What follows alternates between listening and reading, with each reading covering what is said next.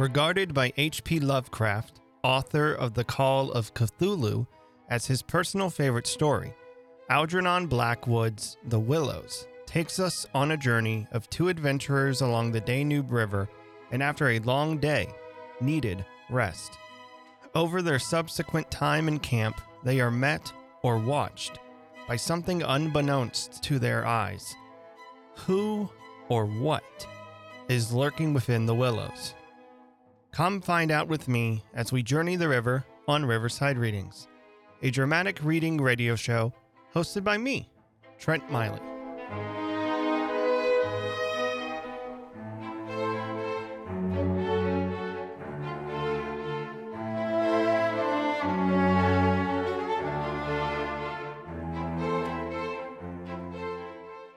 Without further ado, here is The Willows by Algernon Blackwood.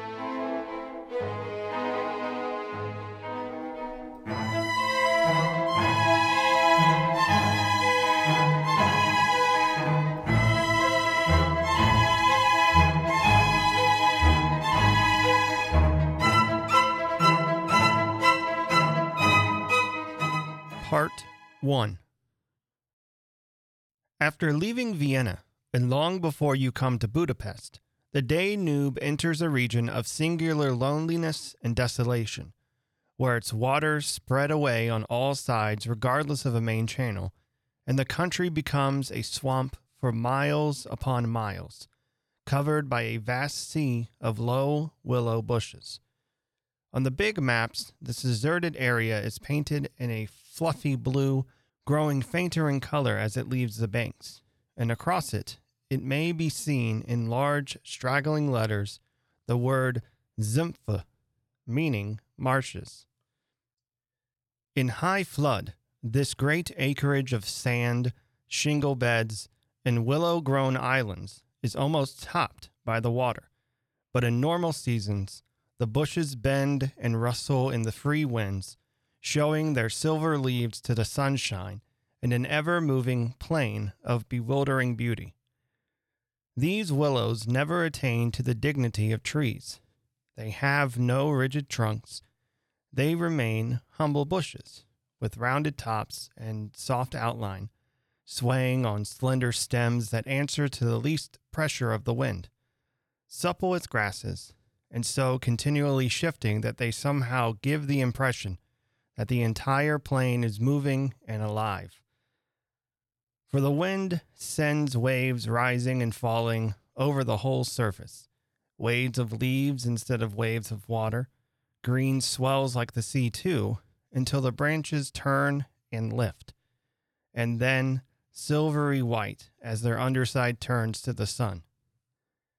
Happy to slip beyond the control of the stern banks, the Danube here wanders about at will among the intricate networks of channels intersecting the islands everywhere, with broad avenues down which the waters pour with a shouting sound, making whirlpools, eddies, and foaming rapids, tearing at the sandy banks, carrying away masses of shore and willow clumps, and forming new islands innumerably which shift daily in size and shape and possess at best an impermanent life, since the flood time obliterates their very existence. Properly speaking, this fascinating part of the river's life begins soon after leaving Pressburg, and we, in our Canadian canoe, with gypsy tent and frying pan on board, reached it on the crest of a rising flood about mid July.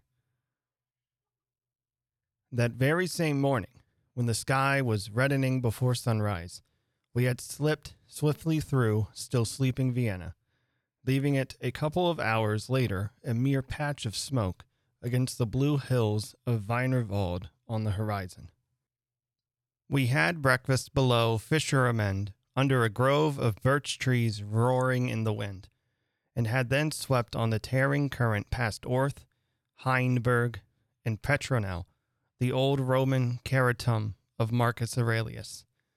And so, under the frowning heights of Thelsin, on a spur of the Carpathians, where the march steals in quietly from the left, and the frontier is crossed between Austria and Hungary. Racing along at 12 kilometers an hour soon took us well into Hungary, and the muddy waters, sure sign of flood, sent us aground on many a shingle bed, and twisted us like a cork in many a sudden belching whirlpool before the towers of Pressburg Hungarian Poszony showed against the sky. And then the canoe, leaping like a spirited horse, flew at top speed under the gray walls, negotiated safely the sunken chain of the Fliegendenbruck ferry, turned the corner sharply to the left, and plunged on yellow foam into the wilderness of islands, sandbanks, and swampland beyond. The land of the willows.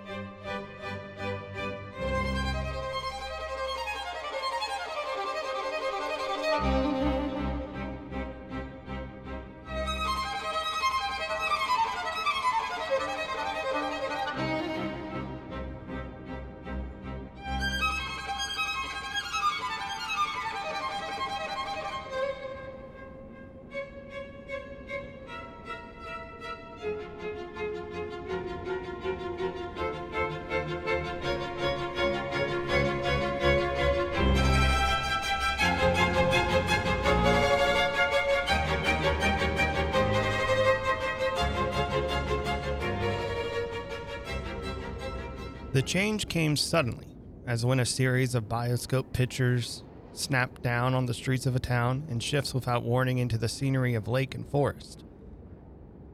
We entered the land of desolation on wings, and in less than half an hour there was neither boat nor fishing hut nor red roof, nor any sign of human habitation and civilization within sight. The sense of remoteness from the world of humankind, the utter isolation, the fascination of the singular world of the willows, winds, and waters instantly laid its spell upon us both, so that we allowed laughingly to one another that we ought by rights to have held some special kind of passport to admit us, and that we had, somewhat audaciously, come without asking leave into a separate little kingdom of wonder and magic, a kingdom that was reserved for the use of others who had a right to it with everywhere unwritten warnings to trespassers for those who had the imagination to discover them. Though still early in the afternoon, the ceaseless buffetings of a most tempestuous wind made us feel weary, and we at once began casting about for a suitable camping ground for the night.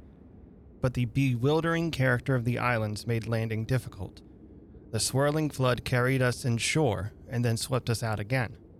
The willow branches tore our hands as we seized them to stop the canoe, and we pulled many a yard of sandy bank into the water before, at length, we shot with great sideways blow from the wind into a backwater and managed to beach the bows in a cloud of spray. Then we lay panting and laughing after our exertions on the hot yellow sand, sheltered from the wind and in full blaze of a scorching sun, a cloudless blue sky above, and an immense army of dancing, shouting willow bushes closing in from all sides, shining with spray, and clapping their thousand little hands as though to applaud the success of our efforts. What a river! I said to my companion, thinking of all the way we had traveled from the source in the Black Forest and how he had often been obliged to wade and push in the upper shallows at the beginning of June. Won't stand much nonsense now, will it? he said, pulling the canoe a little farther into safety up the sand, and then composing himself for a nap. I lay by his side, happy and peaceful in the bath of the elements water, wind, sand, and the great fire of the sun, thinking of the long journey that lay behind us and of the great stretch before us to the Black Sea. And how lucky I was to have such a delightful and charming traveling companion as my friend. We had made many similar journeys together, But the Danube, more than any other river I knew, impressed us from the very beginning with its aliveness. From its tiny bubbling entry into the world among the pine wood gardens of Donaueschingen until this moment when it began to play the great river game of losing itself among the deserted swamps, unobserved, unrestrained. It had seemed to us like following the growth of some living creature. Sleepy at first, but later developing violent desires as it became conscious of its deep soul. It rolled like some huge fluid being through all the countries we had passed, holding our little craft on its mighty shoulders, playing roughly with us sometimes, yet always friendly and well meaning, till at length we had come inevitably to regard it as a great personage. How, indeed, could it be otherwise, since it told us so much of its secret life? At night, we heard it singing to the moon as we lay in our tent, uttering that odd, sibilant note peculiar to itself, and said to be caused by the rapid tearing of the pebbles along its bed, so great is its hurrying speed. We knew, too, the voice of its gurgling whirlpools, suddenly bubbling up on a surface previously quite calm, the roar of its shallows and swift rapids, its constant steady thundering below, all mere surface sounds, and that ceaseless tearing of its icy waters at the banks. How it stood up and shouted when the rains fell flat upon its face, and how its laughter roared out when the wind blew upstream and tried to stop its growing speed. We knew all its sounds and voices, its tumblings and foamings, its unnecessary splashing against the bridges, that self conscious chatter when there were hills to look on, the affected dignity of its speech when it passed through the little towns, far too important to laugh, and all these faint sweet whisperings when the sun caught it fairly in some slow curve and poured down upon it till the steam rose. It was full of tricks, too. In its early life, before the great world knew it, there were places in the upper reaches among the Swabian forest, when yet the first whispers of its destiny had not reached it, where it elected to disappear through holes in the ground to appear again on the other side of some porous limestone hills and start a new river with another name, leaving, too, so little water in its own bed that we had to climb out and wade and push the canoe through miles of shallows. And a chief pleasure in those early days of its irresponsible youth was to lie low like Brer Fox just before the little turbulent tributaries came to join it from the Alps and to refuse to acknowledge them when in, but to run for miles side by side. The dividing line was well marked, the very levels different, the Danube utterly declining to recognize the newcomer. Below Passau, however, it gave up this particular trick, for there the Inn comes in with a thundering power impossible to ignore, and so pushes and incommodes the parent river, that there is hardly room for them in the long, twisting gorge that follows. And the Danube is shoved this way and that against the cliffs, and forced to hurry itself with great waves and much dashing to and fro in order to get through in time. And during the fight, our canoe slipped down from its shoulder to its breast and had the time of its life among the struggling waves.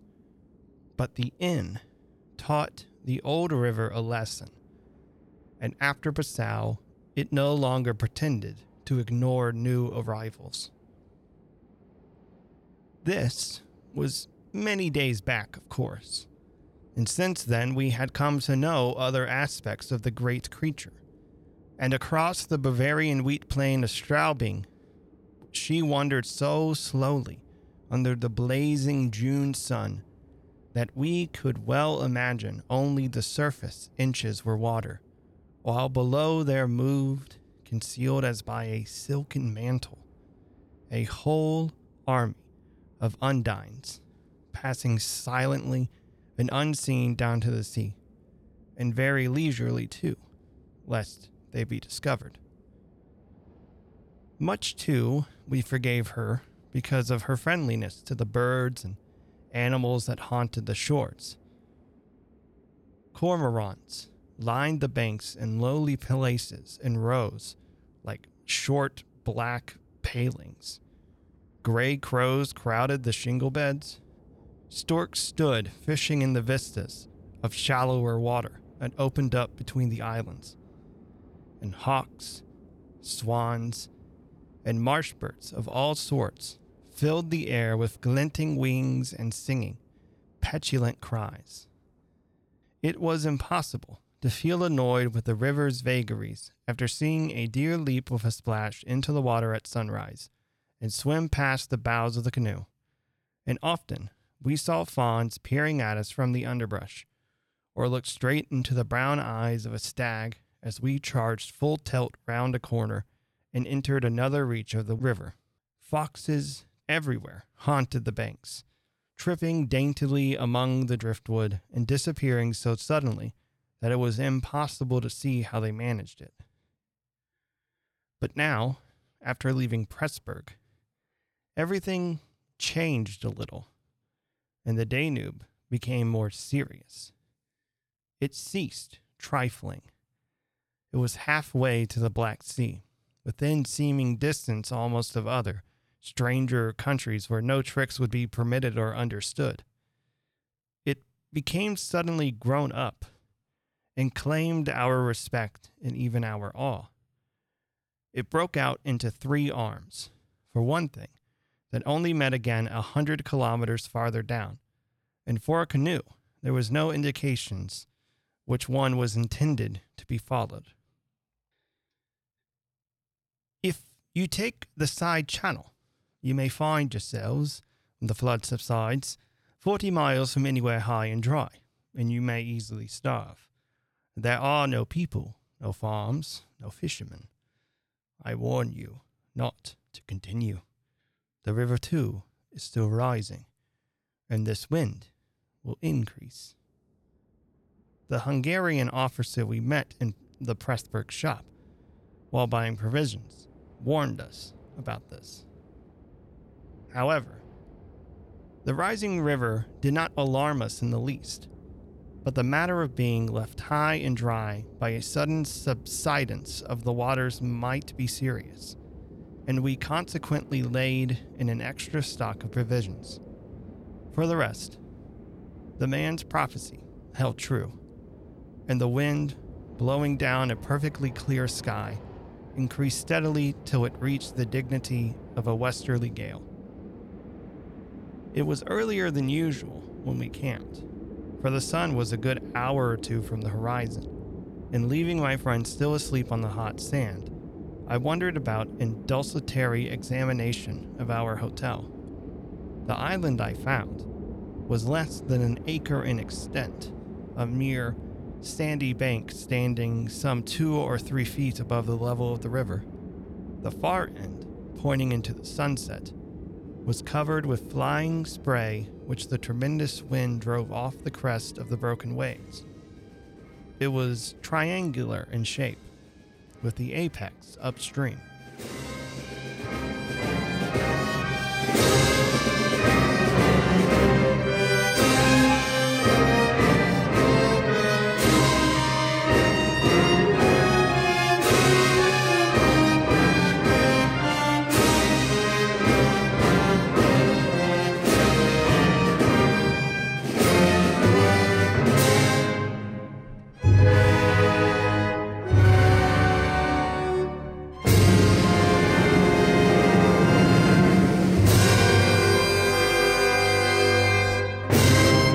I stood there for several minutes, watching the impetuous crimson flood bearing down with a shouting roar, dashing in waves against the bank as though to sweep it boldly away, and then swirling by in two foaming streams on either side.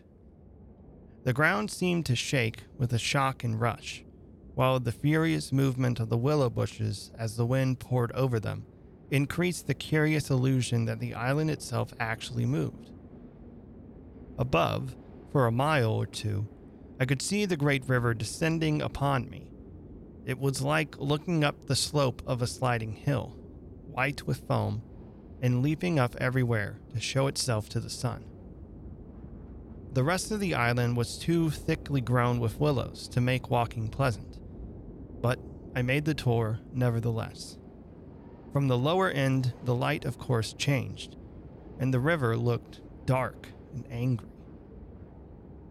Only the backs of the flying waves were visible, streaked with foam, and pushed forcibly by the great puffs of wind that fell upon them from behind. For a short mile, it was visible, pouring in and out among the islands, and then disappearing with a huge sweep into the willows, which closed about it like a herd of monstrous antediluvian creatures crowding down to drink. They made me think of gigantic, sponge like growths that sucked the river up into themselves. They caused it to vanish from sight. They herded there together in such overpowering numbers. Altogether, it was an impressive scene, with its utter loneliness and its bizarre suggestion. And as I gazed long and curiously, a singular emotion began to stir somewhere in the depths of me. Midway in my delight of the wild beauty, there crept, unbidden and unexplained, a curious feeling of disquietude almost of alarm.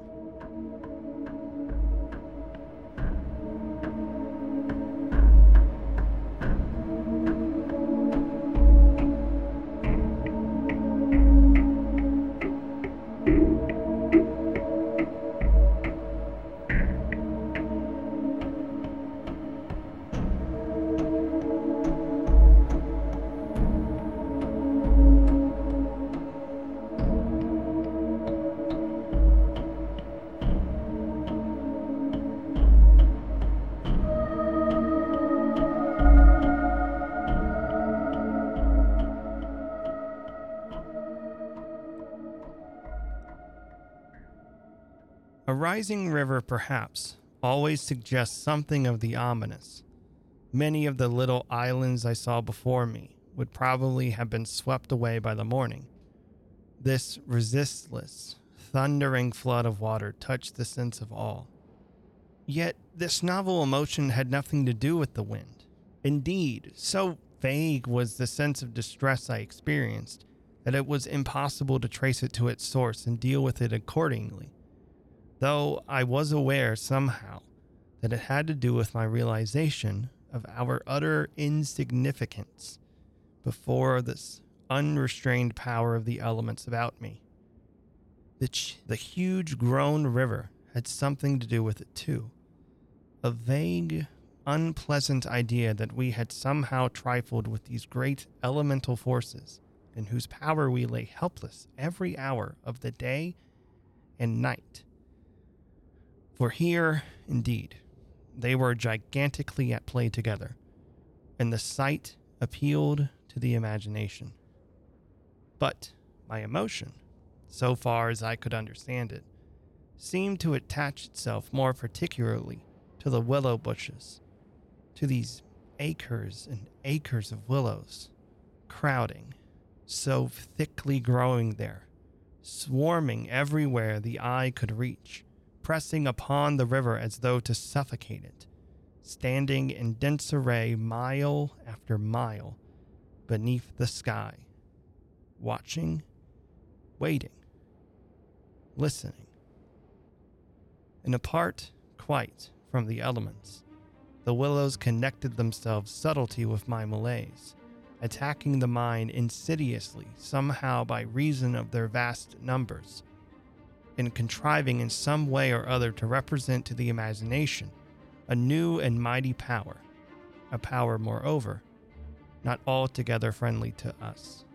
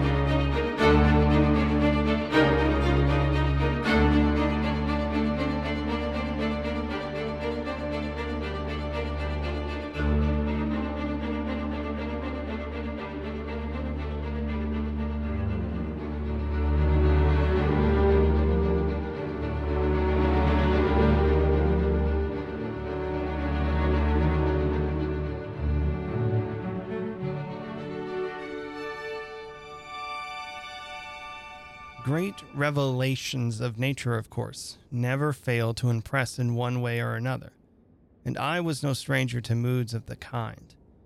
Mountains overawe and oceans terrify, while the mystery of great forests exercises a spell peculiarly its own.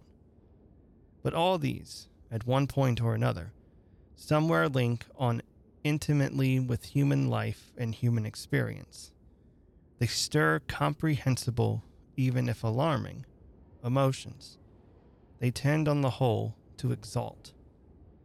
With this multitude of willows, however, it was something far different, I felt. Some essence emanated from them that besieged the heart. A sense of awe awakened true, but of all touched somewhere by a vague terror.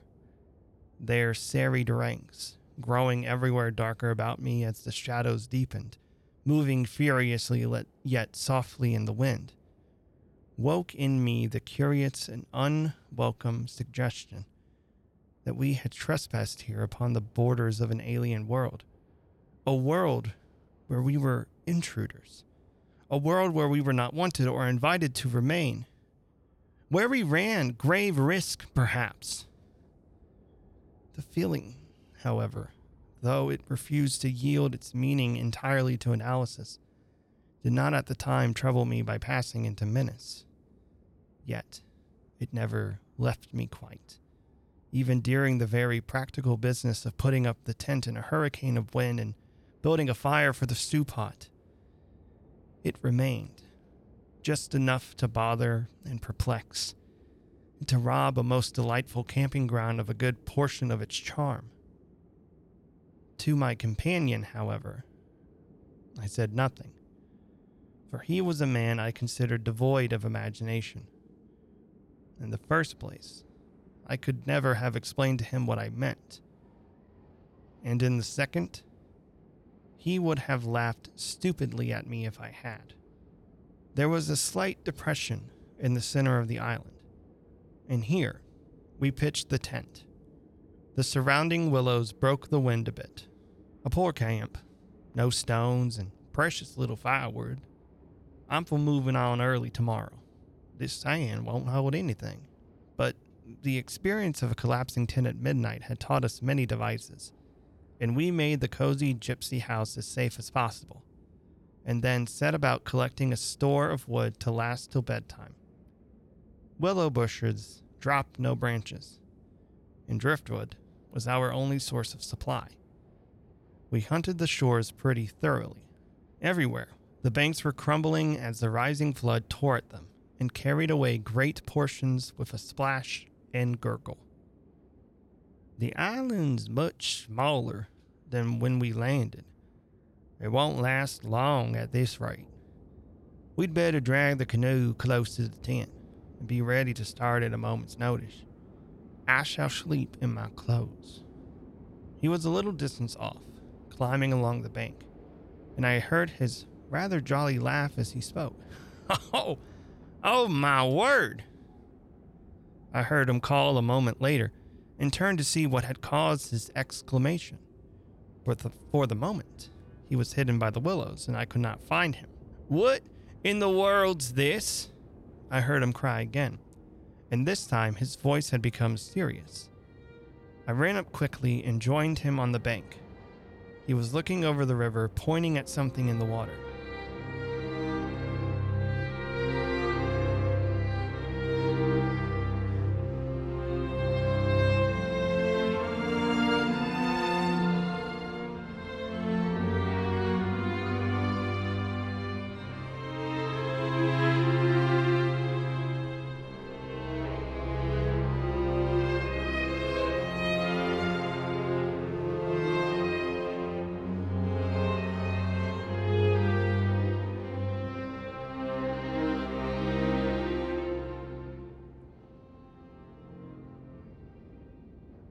Oh.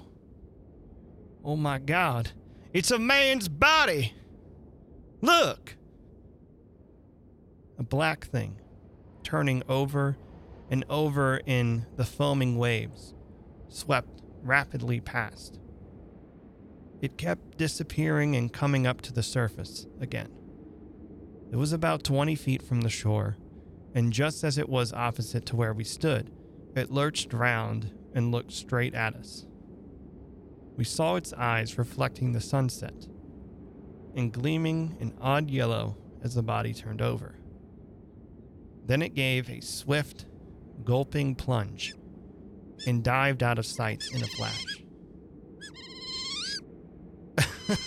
oh, oh, oh, it was just an otter.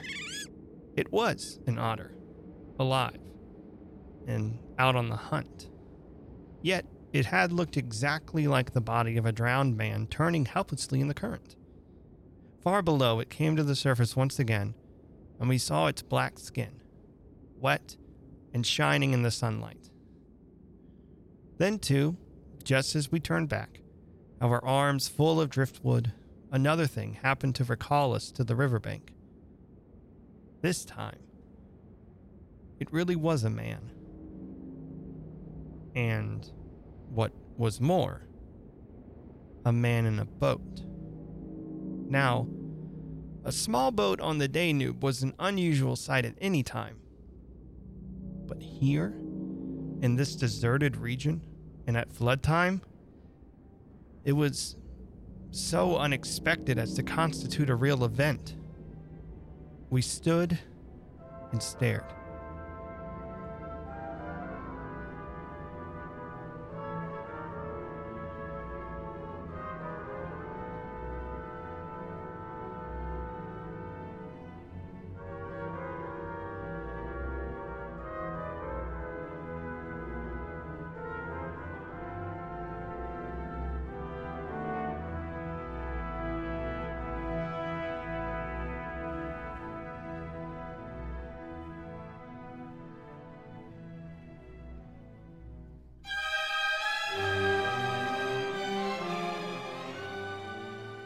Whether it was due to the slanting sunlight or the refraction from the wonderfully illuminated water, I cannot say. But whatever the cause, I found it difficult to focus my sight properly upon the flying apparition. It seemed, however, to be a man standing upright in a sort of flat bottomed boat, steering with a long oar and being carried down the opposite shore at a tremendous pace. He apparently was looking across in our direction. But the distance was too great and the light too uncertain for us to make out very plainly what he was about. It seemed to me that he was gesticulating and making signs at us. His voice came across the water to us shouting something furiously, but the wind drowned it out so that no single word was audible. There was something curious about the whole appearance. Man, boat, signs, voice that made an impression on me out of all proportion to its cause. He's crossing himself. Look, he's making the sign of the cross. I believe you're right, my friend said, shading his eyes with his hand and watching the man out of sight. He seemed to be gone in a moment melting away down there into the sea of willows, where the sun caught them in the bend of the river and turned them into a great crimson wall of beauty. Mist, too, had begun to ruse, so that the air was hazy. But what in the world is he doing at nightfall on this flooded river? Where is he going at such a time, and what did he mean by his signs and shouting? I had said to myself. And then I said to my friend, Do you think he wished to warn us about something? he saw our smoke and thought we were spirits, probably. These Hungarians believe in all sorts of rubbish. You remember the shopwoman at Pressburg warning us that no one ever landed here because it belonged to some sort of beings outside man's world? I suppose they believe in fairies and elementals, possibly demons too. Oh, that peasant in the boat saw people on the islands for the first time in his life, and it scared him. That's all. My friend's tone of voice was not convincing, and his manner lacked something that was usually there. I noted the change instantly while he talked, though without being able to label it precisely. if they had enough imagination, they might well people a place like this with the old gods of antiquity. The Romans must have haunted all this region more or less with their shrines and sacred groves and elemental deities. As I said this, I had laughed loudly, and I remember trying to make as much noise as I could. However, the subject dropped, and we returned to our stew pot for my friend was not given to imaginative conversation as a rule. Moreover, just then I remember feeling distinctly glad that he was not imaginative. His stolid, practical nature suddenly seemed to me welcome and comforting. It was an admirable temperament, I felt. He could steer down rapids like an Indian shoot dangerous bridges and whirlpools better than any white man I ever saw in a canoe. He was a nice fellow for an adventurous trip, a tower of strength when untoward things happened. I looked at his strong face and light curly hair as he staggered along under his pile of driftwood, twice the size of mine, and I experienced a feeling of relief. Huh. Yes. I was distinctly glad just then that my friend, what he was, and that he never made remarks that suggested more than they said. The river's still rising, though. This island will be underwater in two days if it goes on. I wish the wind would go down. I don't care if the river doesn't. The flood, indeed, had no terrors for us. We could get off at 10 minutes' notice, and the more water, the better we liked it. It meant an increasing current and the obliteration of the treacherous shingle beds that so often threatened to tear the bottom out of our canoe.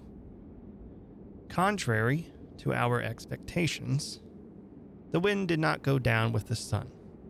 It seemed to increase with the darkness howling overhead and shaking the willows round us like straws.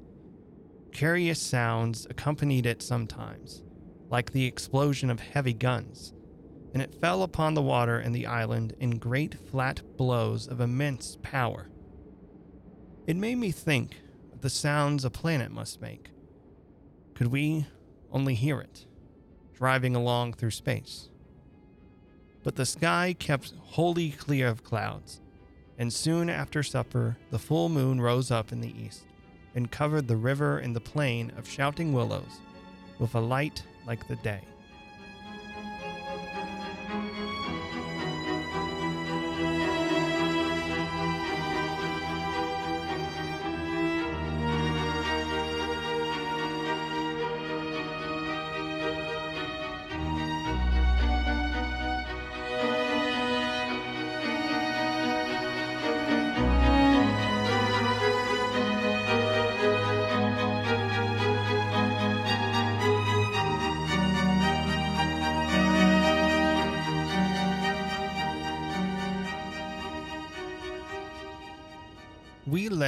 Sandy patch beside the fire, smoking, listening to the noises of the night around us, and talking happily of the journey we had already made and of our plans ahead. The map lay spread in the door of the tent, but the high wind made it hard to study, and presently we lowered the curtain and extinguished the lantern. The firelight was enough to smoke and see each other's faces by and the sparks flew about overhead like fireworks. A few yards beyond, the river gurgled and hissed, and from time to time, a heavy splash announced the falling away of further portions of the bank. Our talk, I noticed, had to do with the faraway scenes and incidents of our first camps in the Black Forest. or of other subjects altogether remote from the present setting. For neither of us spoke of the actual moment more than was necessary, almost as though we had agreed tactically to avoid discussion of the camp and its incidents. Neither the otter nor the boatman, for instance, received the honor of a single mention, though ordinarily these would have furnished discussion for the greater part of the evening. They were, of course, distinct events in such a place.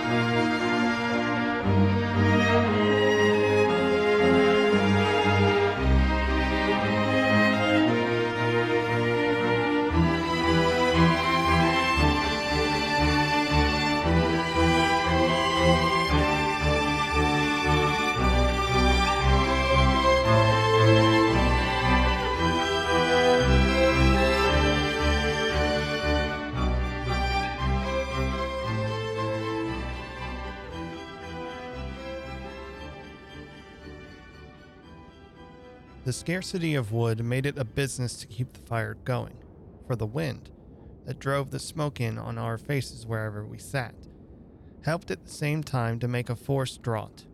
We took it in turn to make some foraging expeditions into the darkness, and the quantity my friend brought back always made me feel that he took an absurdly long time finding it. For the fact was, I did not care much about being left alone. And yet, it always seemed to be my turn to grub among the bushes or scramble along the slippery banks in the moonlight. The long day's battle with wind and water had tired us both, and an early bed was the obvious program. Yet neither of us made the move for the tent. We lay there, tending the fire, talking in dulcetory fashion, peering about us into the dense willow bushes listening to the thunder of wind and river. The loneliness of this place had entered our very bones, and silence seemed natural. For after a bit, the sound of our voices became a trifle unreal and forced. Whispering would have been the fitting mode of communication, I felt, and the human voice, always rather absurd amid the roar of the elements, now carried with it something almost illegitimate. It was like talking out loud in church, or in some place where it was not lawful, perhaps not quite safe, to be overheard.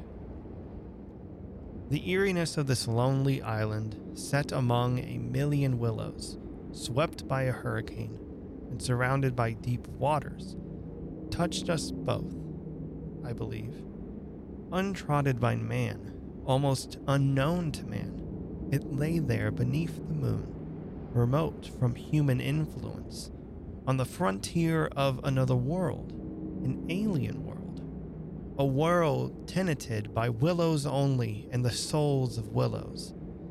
And we, in our rashness, had dared to invade it, even to make use of it. Something more than the power of its mystery stirred in me as I lay on the sand, feet to fire, and peered up through the leaves at the stars. For the last time, I rose to get firewood. When this has been burnt up, I shall turn it, I had said firmly, and my companion watched me lazily as I moved off into the surrounding shadows. For an unimaginative man, I thought he seemed unusually repetitive that night, unusually open to suggestion of other things other than sensory. He, too, was touched by the beauty and loneliness of the place. I was not altogether pleased, I remember, to recognize this slight change in him. And instead of immediately collecting sticks, I made my way to the far point of the island where the moonlight on plain and river could be seen to better advantage. The desire to be alone had come suddenly upon me. My former dread returned in force, and there was a vague feeling in me I wished to face and probe to the bottom. When I reached the point of sand jutting out among the waves, the spell of the place descended upon me with a positive shock. No mere scenery could have produced such an effect. There was something more here. Something to alarm. I gazed across the waste of wild waters. I watched the whispering willows. I heard the ceaseless beating of the tireless wind. And one and all, each in its own way, stirred in me this sensation of a strange duress. But the willows, especially.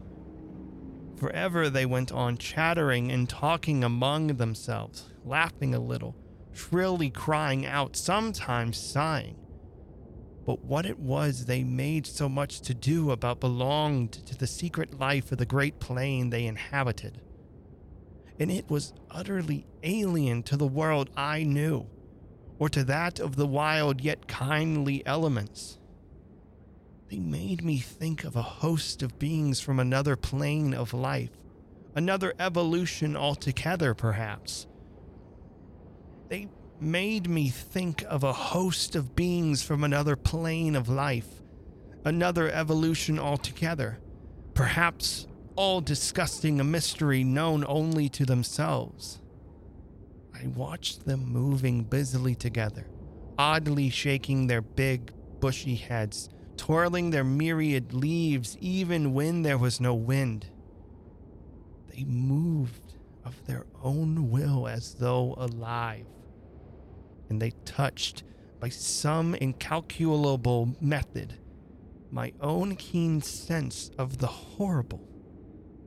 They stood there in the moonlight like a vast army surrounding our camp, shaking their innumerable silver spears defiantly, formed all ready for an attack. The psychology of places, for some imaginations at least, it is very vivid. For the wanderer, especially, camps have their note either of welcome or rejection. At first, it may not always be apparent because the busy preparations of tent and cooking prevent but with the first pause, after supper usually, it comes and announces itself. And the note of this willow camp now became unmistakably plain to me.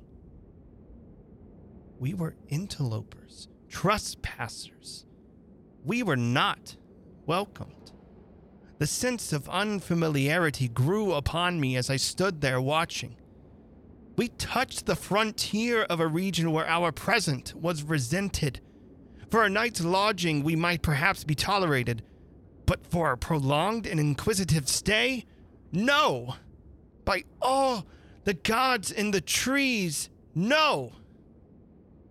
We were the first human influences upon this land, and we were not wanted. The willows were against us. Strange thoughts like these, bizarre fancies born I not know whence, found lodgment in my mind as I stood, listening.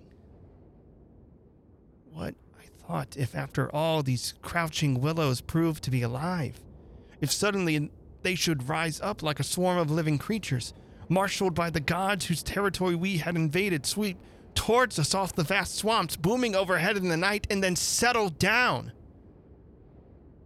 As I looked, it was so easy to imagine they actually moved, crept nearer, retreated a little, huddled together in masses, hostile, waiting for the great wind that should finally start them a running.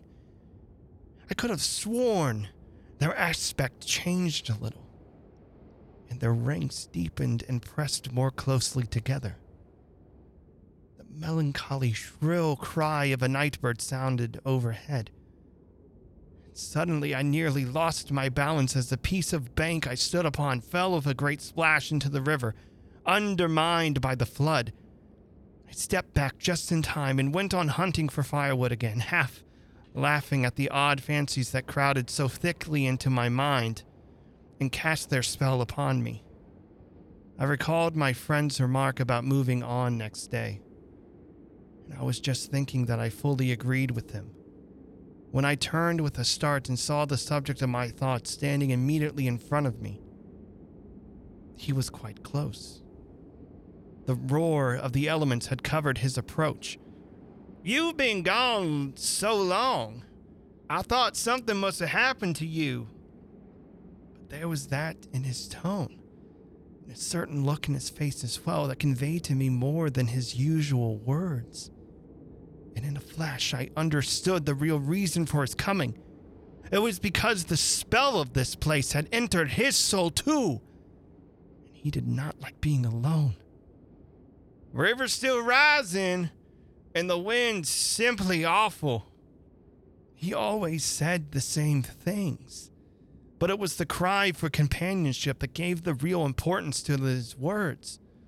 Lucky our tent's in the hollow. I think it will hold all right.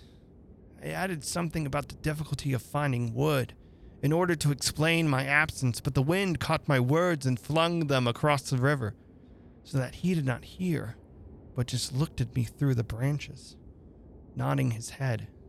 Lucky if we get away without disaster, he shouted, or words to that effect. I re- remember feeling half angry with him for putting the thoughts into words, for it was exactly what I felt myself. There was disaster impending somewhere, and the sense of presentiment lay unpleasantly upon me. We went back to the fire and made a final blaze, poking it up with our feet. We took a last look around, but for the wind, the heat would have been unpleasant. I put this thought into words, and I remember my friend's reply struck me oddly. That he would rather have the heat, the ordinary July weather, than this diabolical wind. Everything was snug for the night. The canoe lying turned over beside the tent, with both yellow paddles beneath her, the provision sack hanging from a willow stem, and the washed up dishes removed to a safe distance from the fire, all ready for the morning meal. We smothered the embers of the fire with sand and then turned in. The flap of the tent door was up, and I saw the branches and the stars in the white moonlight the shaking willows and the heavy buffetings of the wind against our taut little house were the last things I remembered as sleep came down and covered all with its soft and delicious forgetfulness.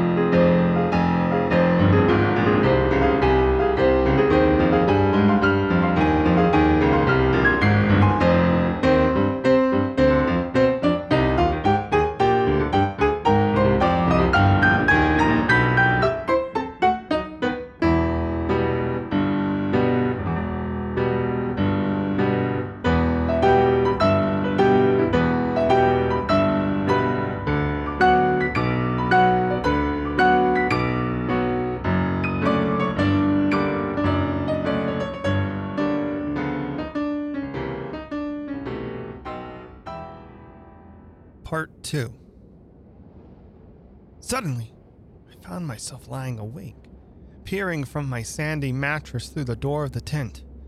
I looked at my watch pinned against the canvas and saw by the bright moonlight that it was past 12 o'clock, the threshold of a new day, and I had therefore slept a couple of hours. My friend was still asleep beside me. The wind howled as before. Something plucked at my heart and made me feel afraid.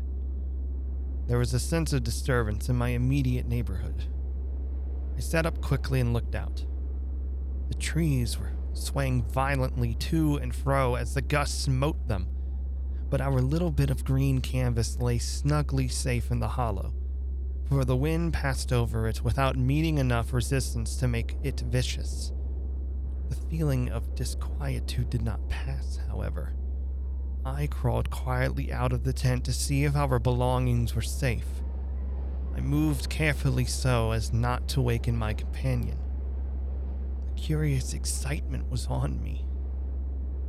I was halfway out, kneeling on all fours, when my eye first took in that the tops of the bushes opposite, with their moving tracery of leaves, made shapes against the sky.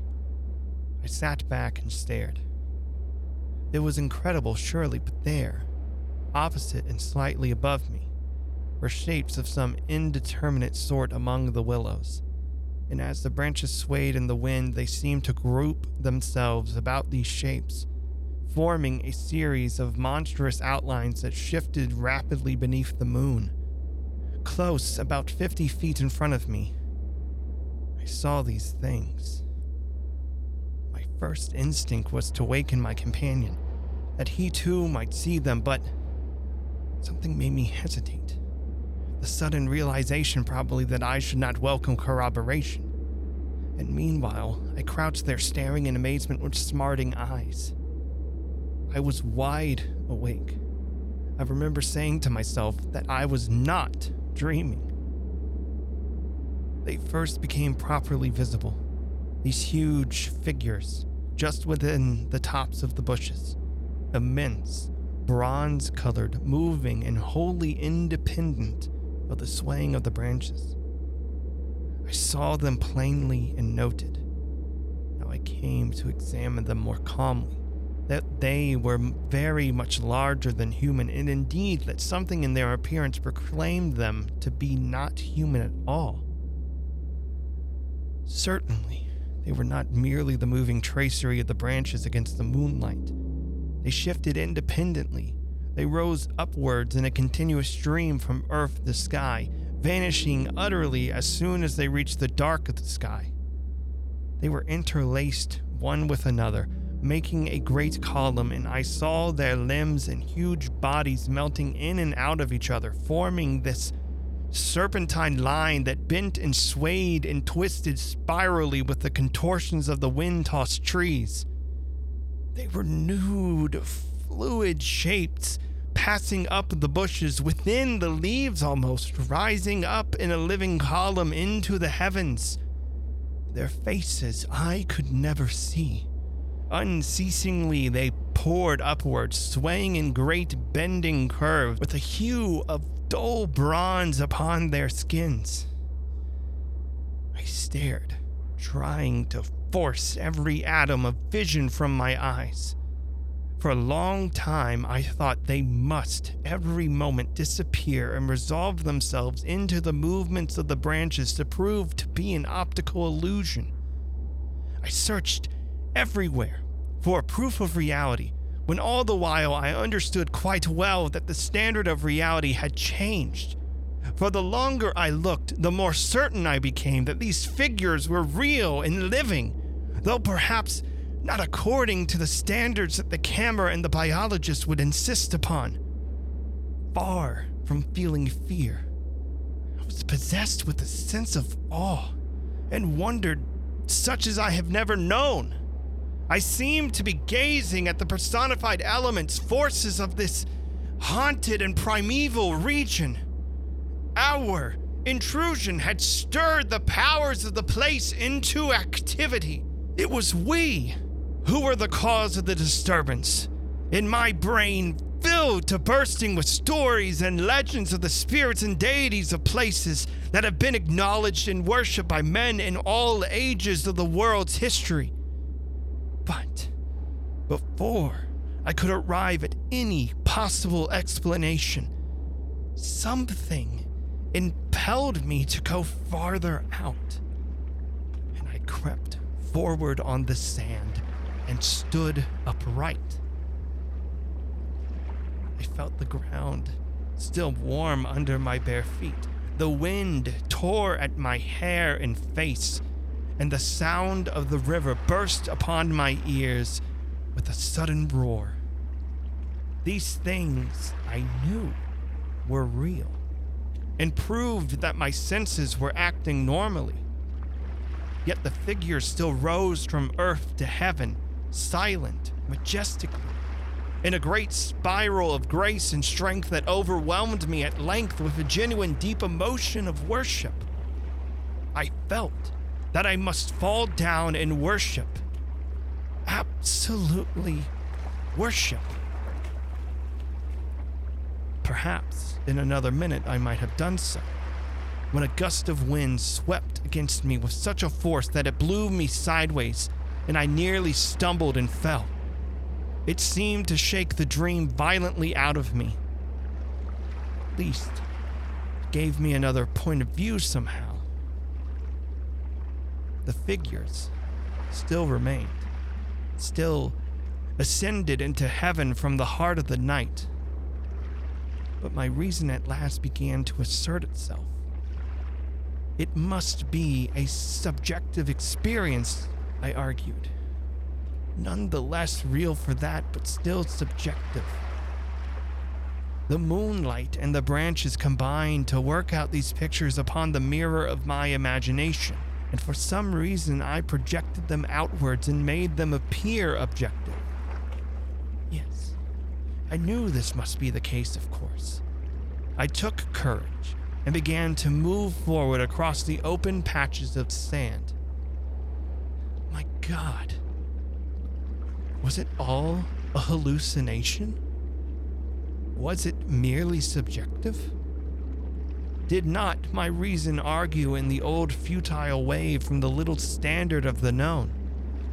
I only know that great column of figures ascended darkly into the sky for what seemed a very long period of time, and with a very complete measure of reality as most men are accustomed to gauge reality. Then suddenly, they were gone. And once they were gone, and the immediate wonder of their great presence had passed, fear came down upon me with a cold rush. The esoteric meaning of this lonely and haunted region suddenly flamed up within me, and I began to tremble dreadfully. I took a quick look around. A look of horror that came near to panic, calculating vainly ways of escape. And then, realizing how helpless I was to achieve anything really effective, I crept back silently into the tent and lay down again upon my sandy mattress. First, lowering the door curtain to shut out the sight of the willows in the moonlight, and then burying my head as deeply as possible beneath the blankets to deaden the sound of the terrifying wind.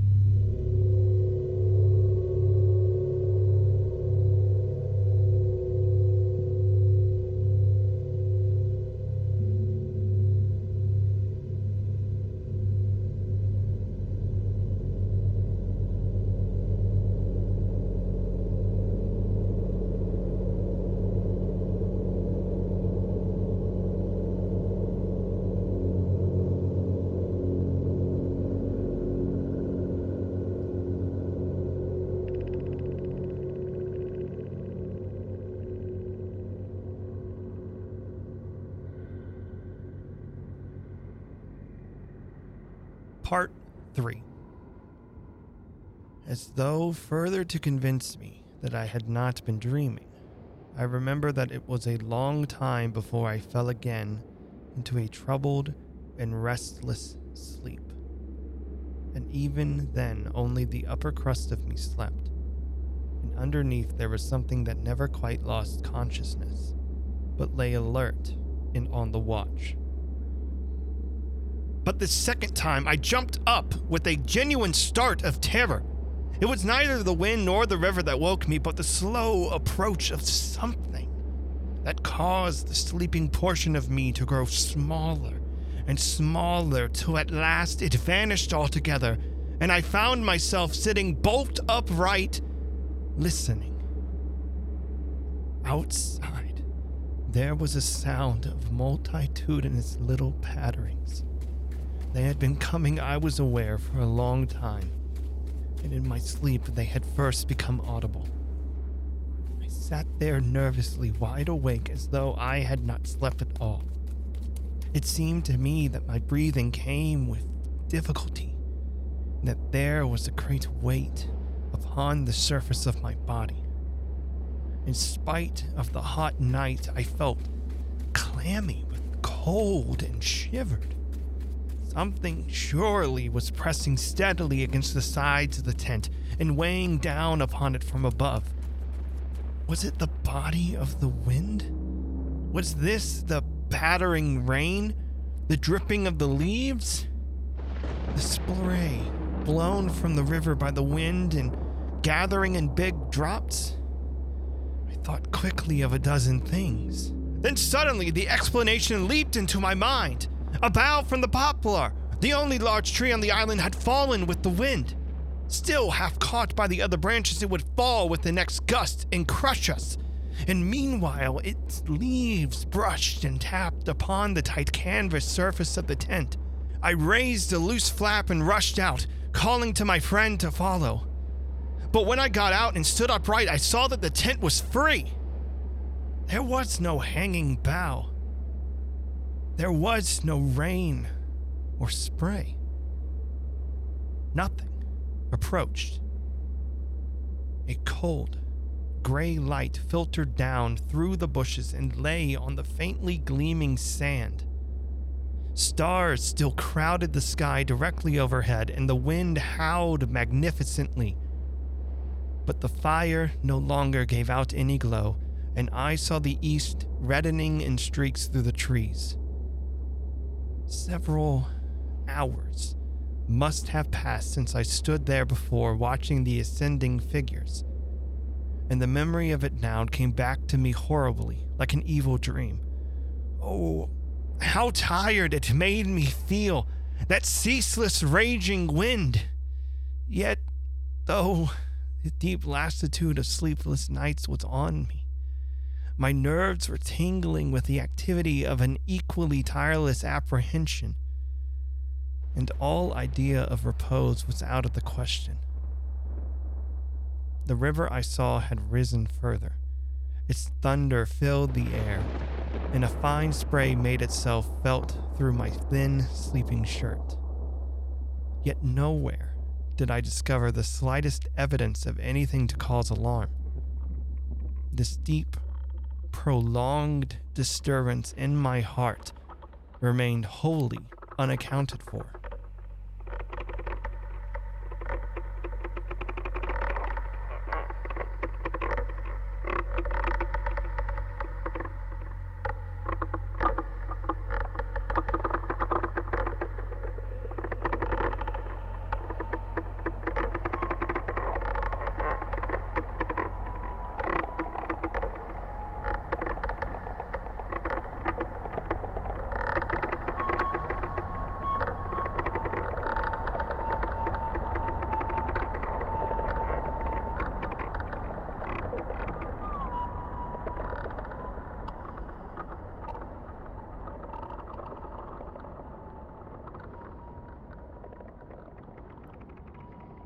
My companion had not stirred when I called him, and there was no need to waken him now.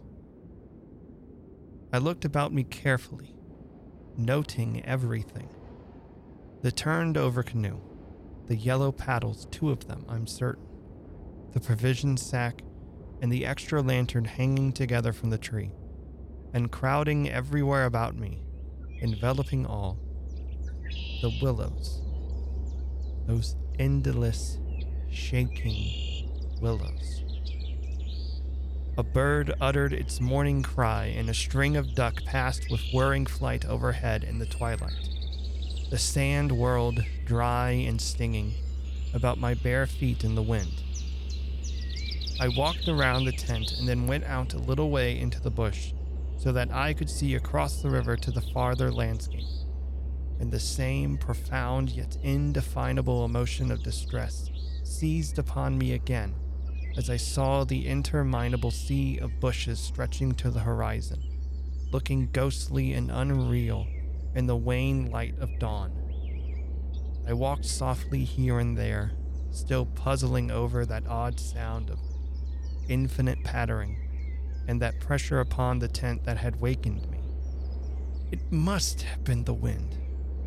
The wind bearing upon the loose, hot sand, driving the dry particles smartly against the taut canvas. The wind dropping heavily upon our fragile roof. Yet, all the time, my nervousness and malaise increased appreciably. I crossed over to the farther shore and noted how the coastline had altered in the night, and what masses of sand the river had torn away. I dipped my hands and feet into the cool current and bathed my forehead. Already, there was a glow of sunrise in the sky and the exquisite freshness of coming day. On my way back, I passed purposely beneath the very bushes where I had seen the column of figures rising into the air. And midway among the clumps, I suddenly found myself overtaken by a sense of vast terror. From the shadows, a large figure went swiftly by. Someone passed me, as sure as ever man did. It was a great staggering blow from the wind that helped me forward again and once out in the more open space, the sense of terror diminished strangely. The winds were about and walking. I remember saying to myself, for the winds often move like great presences under the trees. And altogether, the fear that hovered about me was such an unknown and an immense kind of fear, so like anything I had ever felt before and it woke a sense of awe and wonder in me that did much to counteract its worst effects. And when I reached a high point in the middle of the island from which I could see the wide stretch of river, crimson in the sunrise, the whole magical beauty of it all was so overpowering that a sort of wild yearning woke in me and almost brought a cry up into my throat. But this cry found no expression for as my eyes wandered from the plain beyond to the island round me and noted our little tent half hidden among the willows, a dreadful discovery leaped out at compared to which my terror of the walking wind seemed as nothing at all. For a change, I thought, had somehow come about in the arrangement of the landscape. It was not that my point of vantage gave me a different view but that an alteration had apparently affected in the relation of the tent to the willows, and of the willows to the tent. Surely, the bushes now crowded much closer, unnecessarily, unpleasantly close. They had moved nearer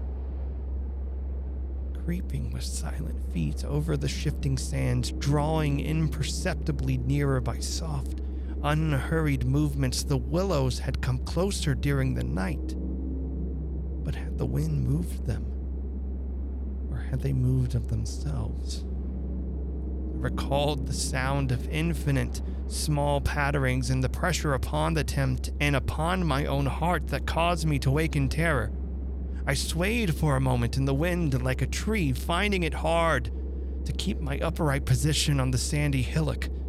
There was a suggestion here of personal agency, of deliberate intention, of aggressive hostility, and it terrified me into a sort of rigidity.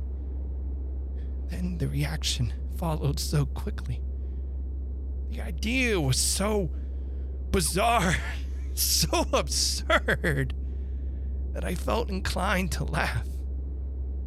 But the laughter came no more readily than the cry. For the knowledge that my mind was so receptive to such dangerous imaginings brought the additional terror that it was through our minds and not through our physical bodies that the attack would come, and was coming. The wind buffeted me about, and very quickly it seemed the sun came up over the horizon, for it was after four o'clock, and I must have stood on that little pinnacle of sand longer than I knew afraid to come down to close quarters with the willows. I returned quietly, creepily, to the tent, first taking another exhaustive look around, and yes, I confess it, making a few measurements. I paced out on the warm sand the distances between the willows and the tent, making a note of the shortest distance particularly. I crawled stealthily into my blankets my companion, to all appearances, still slept soundly, and I was glad that this was so. Provided my experiences were not corroborated, I could find strength somehow to deny them, perhaps. With the daylight, I could persuade myself that it was all a subjective hallucination, a fantasy of the night, a projection of the excited imagination. Nothing further came in to disturb me and I fell asleep almost at once, utterly exhausted, yet still in dread of hearing again that weird sound of multitudinous patterings, or of feeling the pressure upon my heart that had made it difficult to breathe.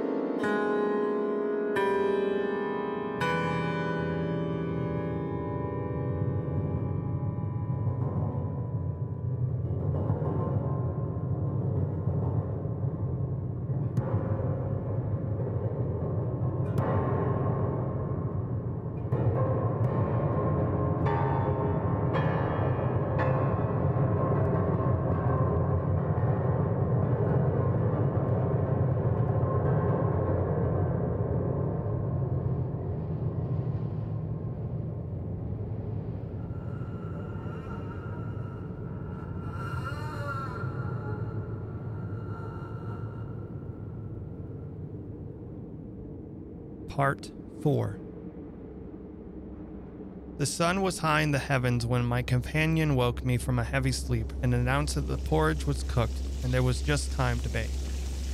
The grateful smell of frizzling bacon entered the tent door.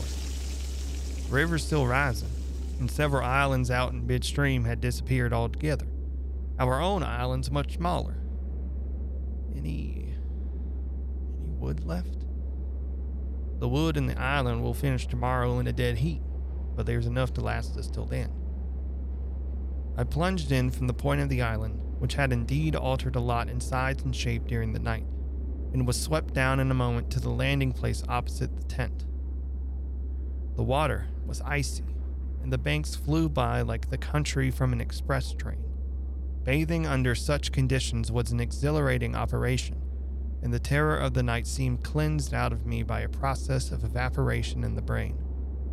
The sun was blazing hot, not a cloud showed itself anywhere. The wind, however, had not abated one little bit.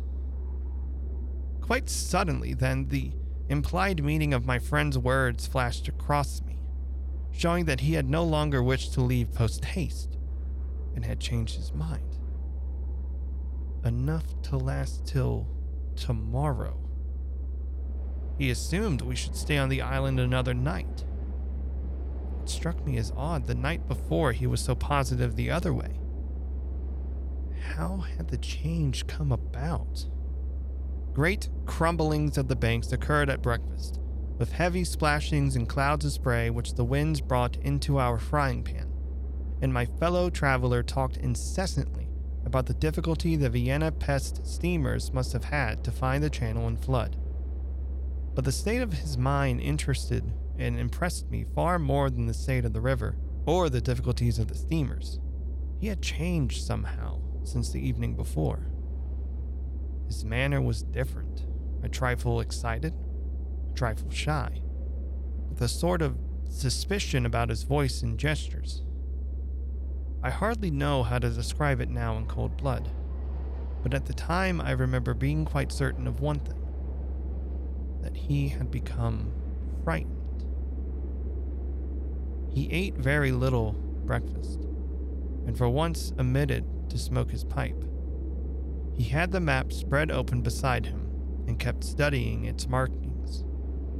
We'd better get off sharp in an hour, I said presently, feeling for an opening that must bring him indirectly to a partial confession at any rate. And his answer puzzled me uncomfortably. If they'll let us, who'll let us?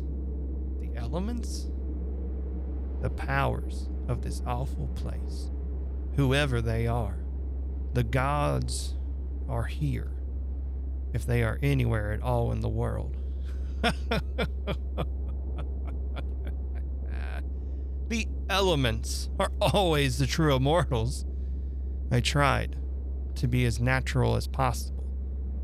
Yet, I knew quite well that my face reflected my true feelings when he looked up gravely at me and spoke across the smoke.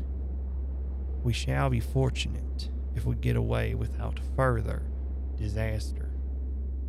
This was exactly what I had dreaded, and I screwed myself up to the point of the direct question. It was like agreeing to allow the dentist to extract the tooth. It had to come anyhow in the long run, and the rest was all pretense. Further disaster? Why? What's happened? For one thing, the steering paddle's gone. The steering paddle's gone? But what? And there's. And there's a tear in the bottom of the canoe. I continued staring at him, able only to repeat the words in his face somewhat foolishly. There, in the heat of the sun, and on this burning sand, I was aware of a freezing atmosphere descending around us. I got up to follow him, for he merely nodded his head gravely and led the way towards the tent a few yards on the other side of the fireplace. The canoe still lay there as I had last seen her in the night, ribs uppermost, the paddles, or rather, the paddle, on the sand beside her. There's only one. And here's the rent in the baseboard. It was on the tip of my tongue to tell him that I had clearly noticed two paddles a few hours before, but a second impulse made me think better of it, and I said nothing. I approached the seat.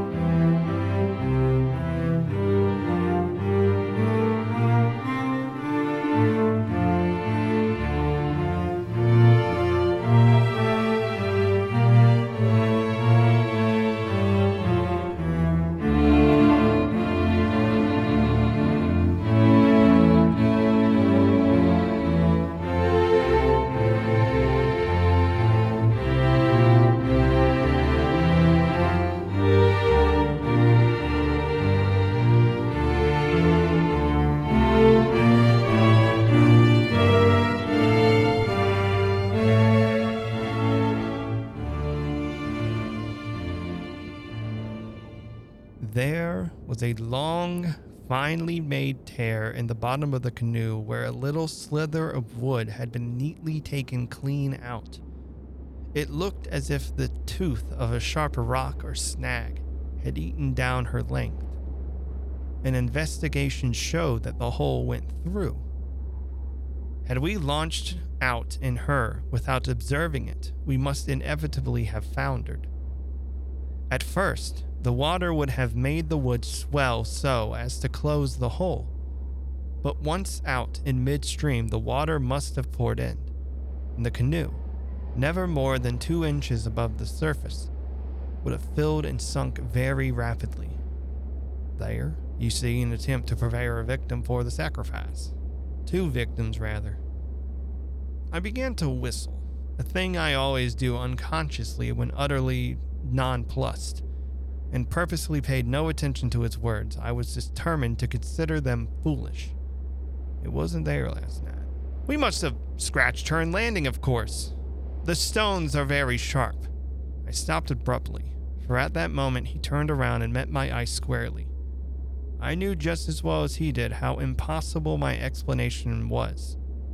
There were no stones to begin with. And then there's this to explain too. He added quietly, handing me the paddle and pointing to the blade. A new and curious emotion spread freezingly over me as I took and examined it. The blade was scraped down all over, beautifully scraped, as though someone had sandpapered it with care making it so thin that the first vigorous stroke must have snapped it off at the elbow. One of us walked in his sleep and did this thing, or. or. It has been filleted by the constant stream of sand particles blown against it by the wind, perhaps. Ah. you can explain everything the same wind that caught the steering paddle and flung it so near the bank that it fell in with the next lump that crumbled. I see. Once alone with those perplexing evidences of personal agency, I think my first thoughts took the form of one of us must have done this thing, and it was certainly not me. But my second thought decided how impossible it was to suppose, under all the circumstances, that either of us had done it. That my companion, the trusted friend of a dozen similar expeditions, could have knowingly had a hand in it was a suggestion not to be entertained for a moment. Equally absurd seemed the explanation that this imperturbable and densely practical nature had suddenly become insane and was busied with insane purposes. Yet, the fact remained that what disturbed me most and kept my fear actively alive even in this blaze of sunshine and wild beauty was the clear certainty that some curious alteration had come about in his mind.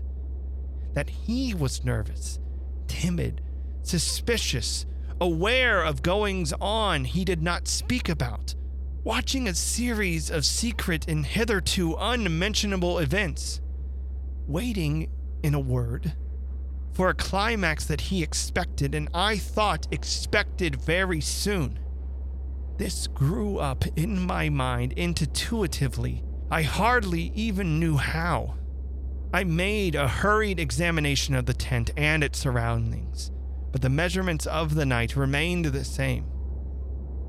There were deep hollows formed in the sand I now noticed for the first time, basin shaped and of various depths and sizes, varying from that of a teacup to a large bowl.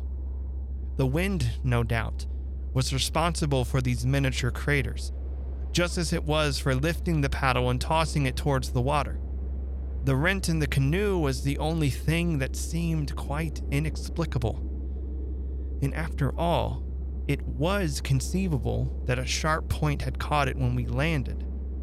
The examination I made of the shore did not assist this theory, but all the same I clung to it with that diminishing portion of my intelligence which I called my reason an explanation of some kind was an absolute necessity, just as some working explanation of the universe is necessary, however absurd, to the happiness of every individual who seeks to do his duty in the world and face the problems of life.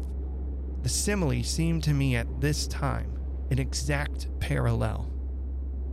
I at once set the pitch melting, and presently my friend joined me at the work Though under the best conditions in the world, the canoe could not be safe for traveling till the following day.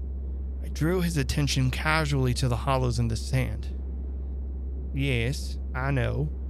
They're all over the island, but you can explain them, no doubt. Wind, of course. Have you ever watch those little whirlwinds in the street that twist and twirl everything into a circle? This sand's loose enough to yield, that's all. He made no reply, and we worked on in silence for a bit. I watched him surreptitiously all the time, and I had an idea he was watching me. He seemed, too, to be always listening attentively to something I could not hear, or perhaps for something that he expected to hear, for he kept turning about and staring into the bushes and up into the sky and out across the water where it was visible through the openings among the willows. Sometimes he even put his hand to his ear and held it there for several minutes. He said nothing to me, however, about it, and I asked no questions. And meanwhile, as he mended that torn canoe with the skill and address of an Indian, I was glad to notice his absorption in the work, for there was a vague dread in my heart that he would speak of the changed aspect of the willows. And if he had noticed that, my imagination could no longer be held a sufficient explanation of it.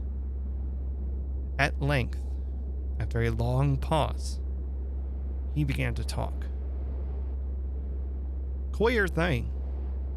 Queer thing, I, I mean about the otter last night. I had expected something so totally different that he caught me with surprise. And I looked up sharply. Shows how lonely this place is. Otters are awfully shy things. I don't mean that, of course. I mean, do you think. Did you think it really was an otter? What else in the name of heaven? What else? You know, I saw it before you did, and at first it seemed so much bigger than an otter. The sunset as you looked upstream magnified it or something. He looked at me absently, as though his mind were busy with other thoughts. It had such extraordinary yellow eyes. That was. oh, that was the sun, too. I suppose you're wondering next if that fellow in the boat I suddenly decided not to finish the sentence. He was in the act again of listening, turning his head to the wind, and something in the expression of his face made me halt. The subject dropped, and we went on with our caulking. Apparently, he had not noticed my unfinished sentence. Five minutes later, however, he looked at me across the canoe, the smoking pitch in his hand, his face exceedingly grave. I did rather wonder, if you want to know, what that thing in the boat was. I remember thinking at the time it was not a man. The whole business seemed to rise quite suddenly out of the water. Look here now. This place is quite queer enough without going out of our way to imagine things. That boat was an ordinary boat, and the man in that was an ordinary man, and they were both going downstream as fast as they could lick. And that otter was an otter. So don't let's play the fool about it. He looked steadily at me with the same grave expression. He was not in the least annoyed. I took courage from his silence. And for heaven's sake, don't keep pretending you hear things because it only gives me the jumps. And there's nothing to hear but the river and this cursed old thundering wind. You fool! You utter fool! That's just the way all victims talk as if you don't understand just as well as I do. Huh. The best thing you can do is keep quiet and try to hold your mind as firm as possible. This feeble attempt at self deception only makes the truth harder when you're forced to meet it.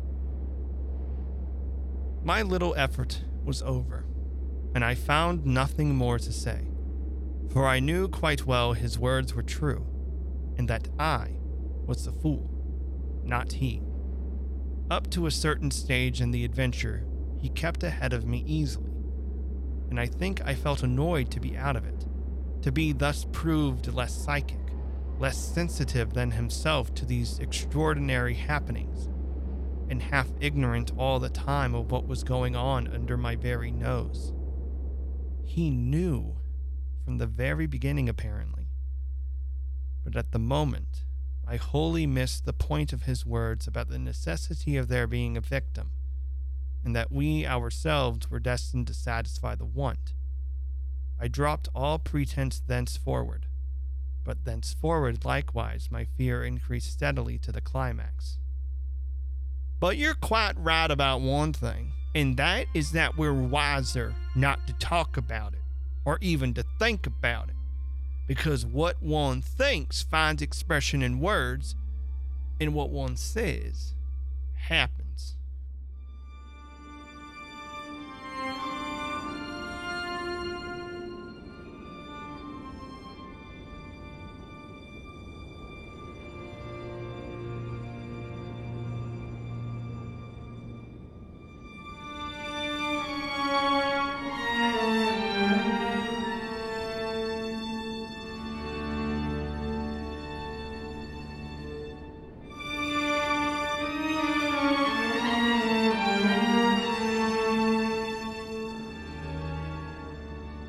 That afternoon, while the canoe dried and hardened, we spent trying to fish, testing the leak, collecting wood, and watching the enormous flood of rising water.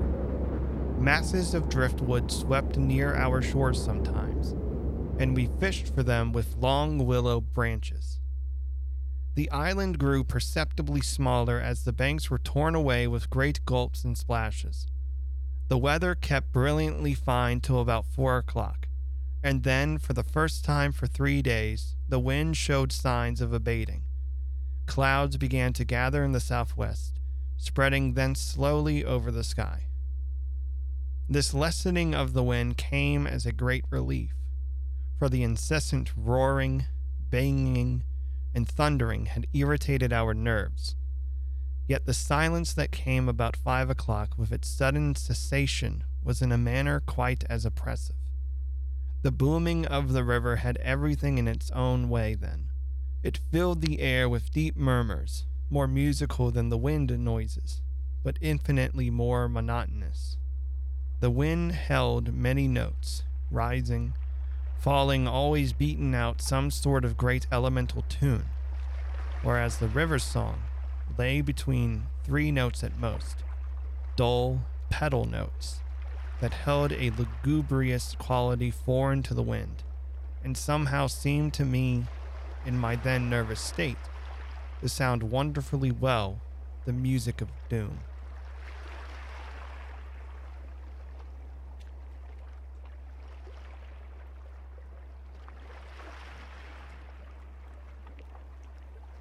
It was extraordinary, too, how the withdrawal suddenly of bright sunlight took everything out of the landscape that made for the cheerfulness. And since this particular landscape had already managed to convey the suggestion of something sinister, the change of course was all the more unwelcome and noticeable. For me, I know, the darkening outlook became distinctly more alarming, and I found myself more than once calculating how soon after sunset the full moon would get up in the east and whether the gathering clouds would greatly interfere with her lighting of the little island. With this general hush of the wind, though it still indulged in occasional brief gusts, the river seemed to me to grow blacker, the willows to stand more densely together. The latter, too, kept up a sort of independent movement of their own, rustling among themselves when no wind stirred, and shaking oddly from the roots upwards. when common objects in this way become charged with the suggestion of horror. They simulate the imagination far more than things of unusual appearance. And these bushes, crowding huddled about us, assumed for me in the darkness a bizarre grotesquerie of appearance that lent to them somehow the aspect of purposeful and living creatures. Their very ordinariness, I felt, maxed what was malignant and hostile to us. The forces of the region drew nearer with the coming of night. They were focusing upon our island, and more particularly upon ourselves. For thus, somehow, in the terms of my imagination, did my really indescribable sensations in this extraordinary place present themselves.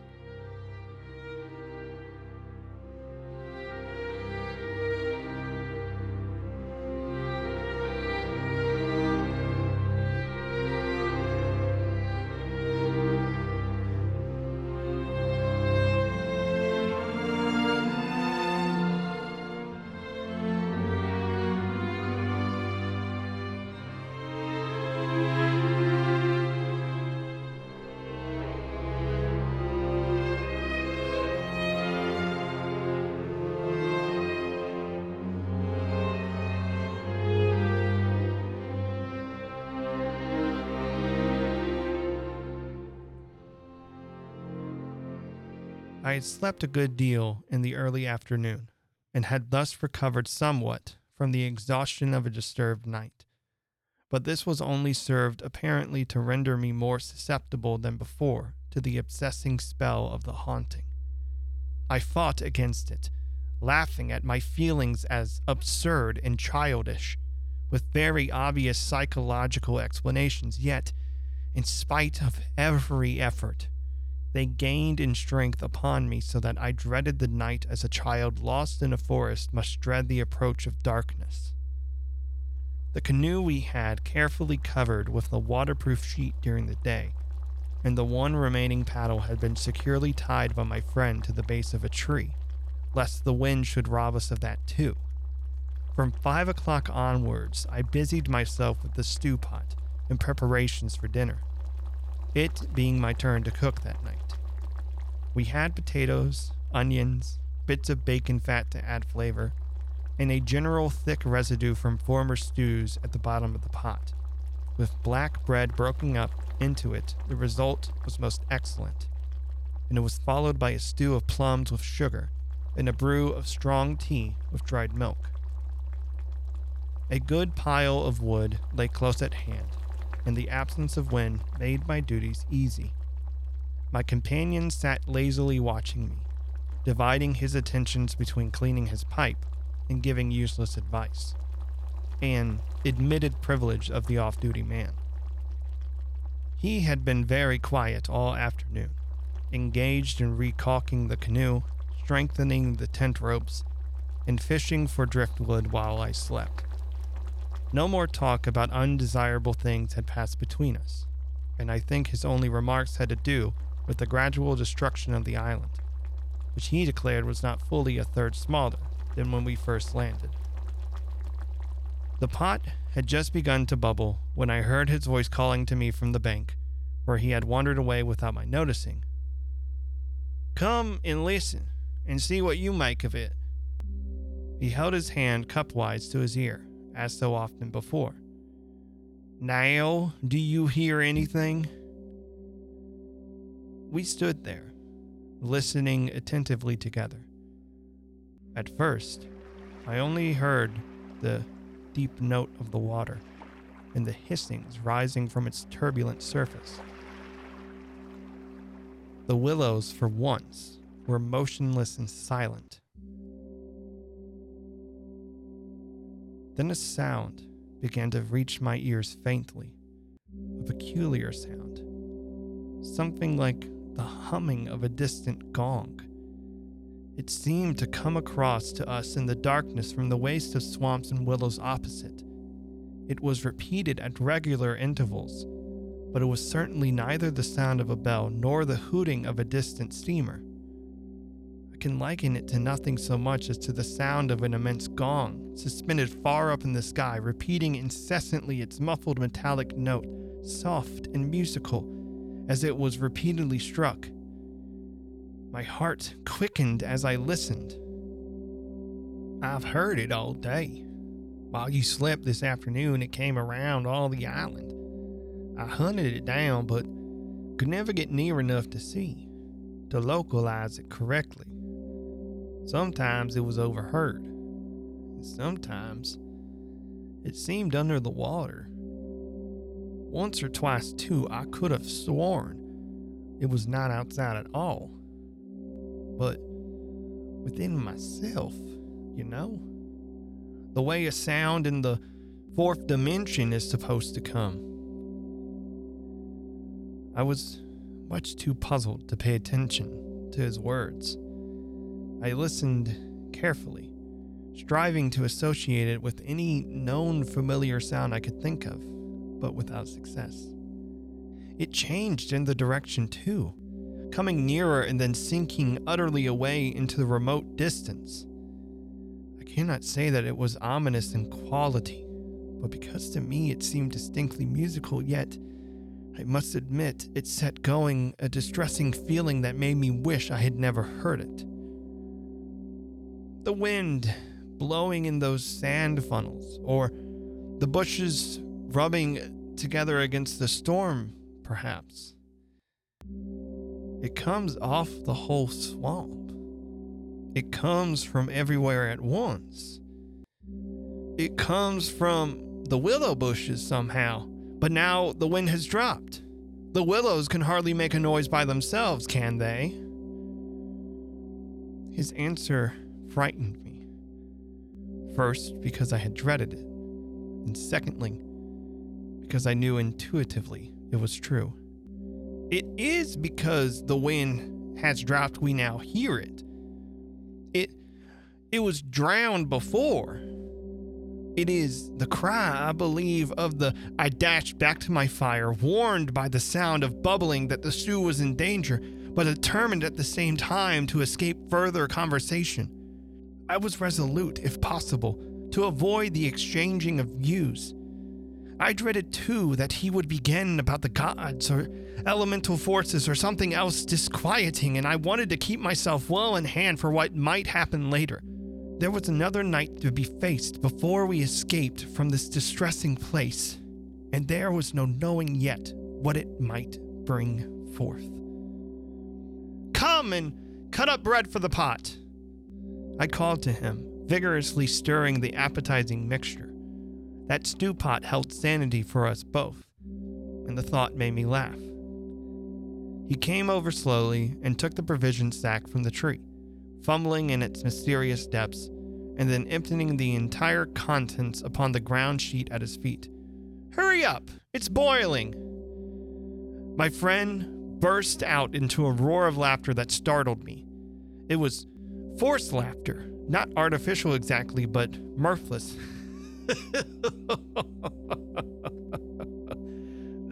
there.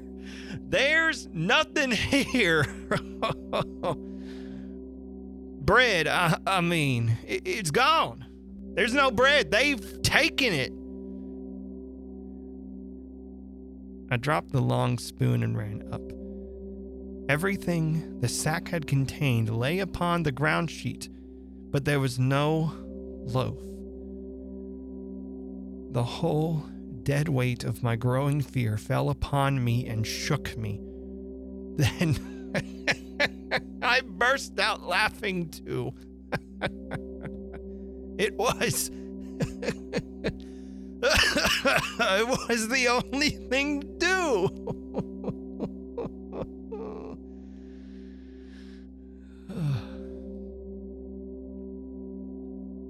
Sound of my laughter also made me understand his.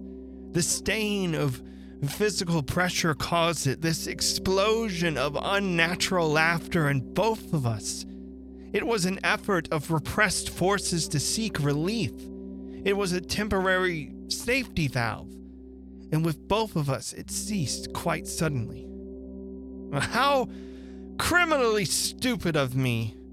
I forgot to buy a loaf in Pressburg. That chattering woman put everything out of my head. I I must have left it lying on the counter or oh, the oatmeal too. Uh, is much less than it was this morning. Why in the world would he need to draw attention to that? I thought angrily. There, there's enough for tomorrow. And we can get lots more at Komorn or Gran. In 24 hours, we shall be miles from here. I hope so, to God. Unless we're claimed first as victims for the sacrifice.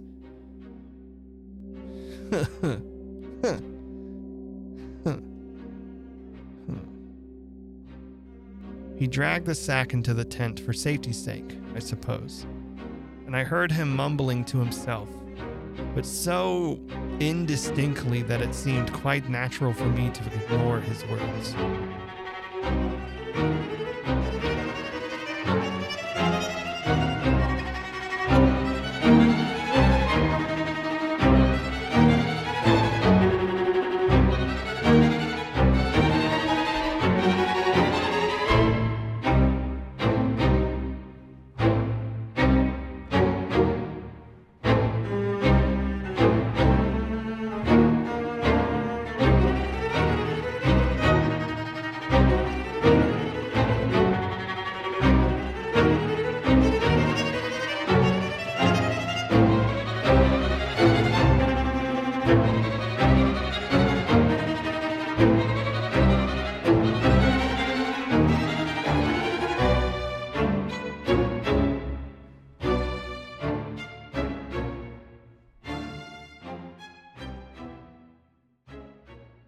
Our meal was beyond question a gloomy one, and we ate it almost in silence, avoiding one another's eyes and keeping the fire bright.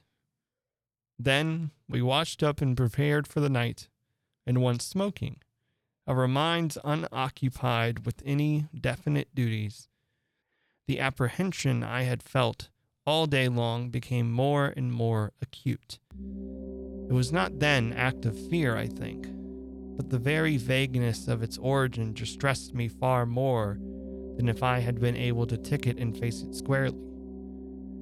The curious sound I have likened to the note of a gong became now almost incessant and filled the stillness of the night with a faint, continuous ringing rather than a series of distinct notes. At one time, it was behind, and at another time, in front of us. Sometimes I fancied it came from the bushes on our left, and then again from the clumps on our right. More often, it hovered directly overhead like the whirring of wings. It was really everywhere at once behind, in front, at our sides, and over our heads, completely surrounding us. The sound really defies description but nothing within my knowledge is like that ceaseless, muffled humming rising off the deserted world of swamps and willows. We sat smoking in comparative silence, the strain growing every minute greater. The worst feature of the situation seemed to me that we did not know what to expect, and could therefore make no sort of preparation by way of defense. We could anticipate nothing, my explanations, made in the sunshine, moreover, now come to haunt me with their foolish and wholly unsatisfactory nature. And it was more and more clear to us that some kind of plain talk with my companion was inevitable, whether I liked it or not. After all, we had to spend the night together, and to sleep in the same tent side by side. I saw that I could not get along much longer without the support of his mind, and for that, of course, plain talk was imperative. As long as possible, however, I postponed this little climax and tried to ignore or laugh at the occasional sentences he flung into the emptiness. Some of these sentences, moreover, were confoundedly disquieting to me coming as they did to corroborate much that I felt myself. Corroboration, too, which made it so much more convincing, from a totally different point of view. He composed such curious sentences and hurled them at me in such an inconsequential sort of way, as though his main line of thought was secret to himself. And these fragments were mere bits he found it impossible to digest. He got rid of them by uttering them. Speech relieved him. It was like being sick. There or there are things about us, I'm sure, that make for disorder, disintegration, destruction, our destruction. We've strayed out of a safe line somewhere. And another time, when the gong sounds had come nearer, ringing much louder than before, and directly over our heads, he said as though talking to himself, I don't think a gramophone would show any record of that. The sound doesn't come to me by the ears at all. The vibrations reach me in another manner altogether, and seem to be within me, which is precisely how a fourth dimensional sound might be supposed to make itself heard. I purposely made no reply to this, but I sat up a little closer to the fire and peered about me into the darkness. The clouds were amassed all over the sky, and no trace of moonlight came through. Very still, too, everything was, so that the river and the frogs had things all their own way. It has that about it, which is utterly out of common experience. It is unknown. Only one thing describes it, really. It is a non human sound. I mean, a sound outside humanity. Having rid himself of this indigestible morsel, he lay quiet for a time. But he had so admirably expressed my own feeling that it was a relief to have the thought out, and to have confined it by the limitation of words from dangerous wandering to and fro in his mind. The solitude of that Danube camping place. Can I ever forget it? The feeling of being utterly alone on an empty planet. My thoughts ran incessantly upon cities and the haunts of men. I would have given my soul for the feel of those Bavarian villages we had passed through by the score for the normal human commonplaces. Peasants drinking beer, tables beneath the trees, hot sunshine in a ruined castle on the rocks before the red roofed church. Even the tourist would have been welcome. Yet, what I felt of dread was no ordinary ghostly feel. It was infinitely greater, stranger, and seemed to arise from some dim ancestral sense of terror more profoundly disturbing than anything I had known or dreamed of.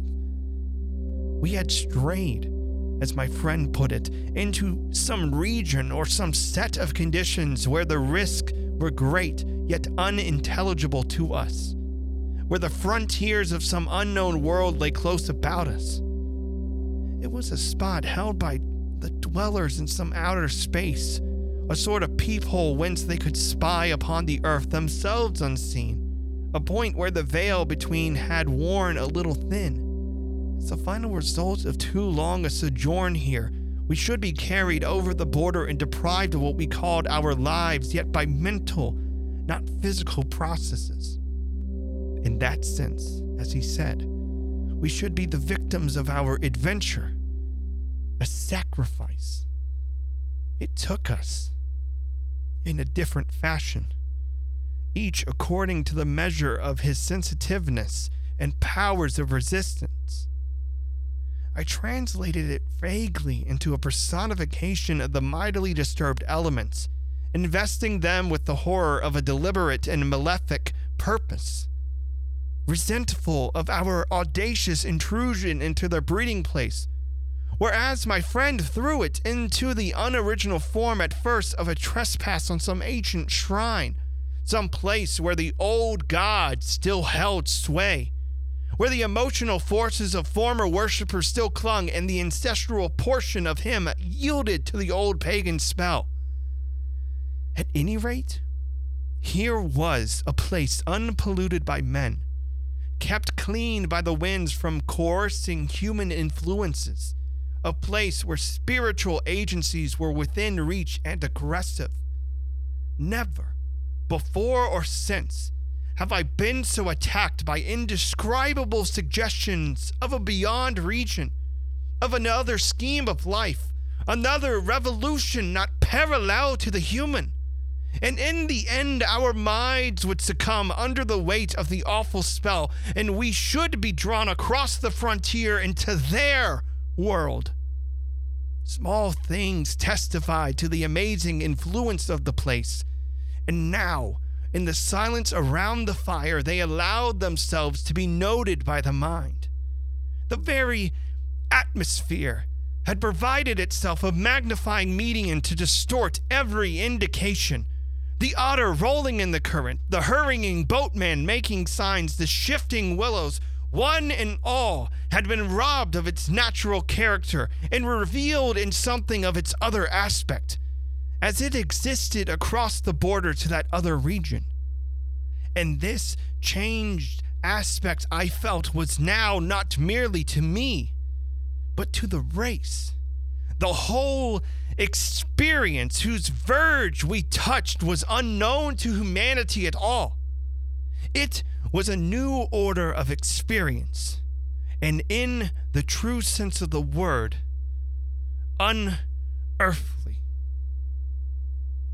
It's the deliberate, calculating purposes that reduces one's courage to zero. Otherwise, imagination might count for much. But the paddle, the canoe? The lesson in food? My friend said suddenly, as if he had actually been following my thoughts. Haven't I explained all that before? You have. You have indeed. He made other remarks too, as usual, about what he called the plain determination to provide a victim. But having now arranged my thoughts better, I recognized that this was simply the cry of his frightened soul against the knowledge that he was being attacked in a vital part, and that he would be somehow taken or destroyed. The situation called for a courage and calmness of reasoning that neither of us could compass, and I have never before been so clearly conscious of two persons in me. The one that explained everything, and the other that laughed at such foolish explanations, yet was horribly afraid. Meanwhile, in the pitchy night, the fire died down and the wood pile grew small. Neither of us moved to replenish the stock, and the darkness consequently came up very close to our faces.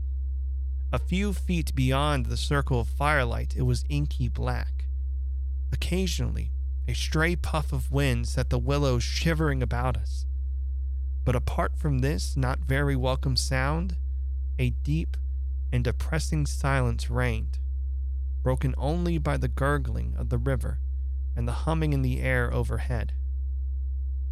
We both missed, I think, the shouting company of the winds.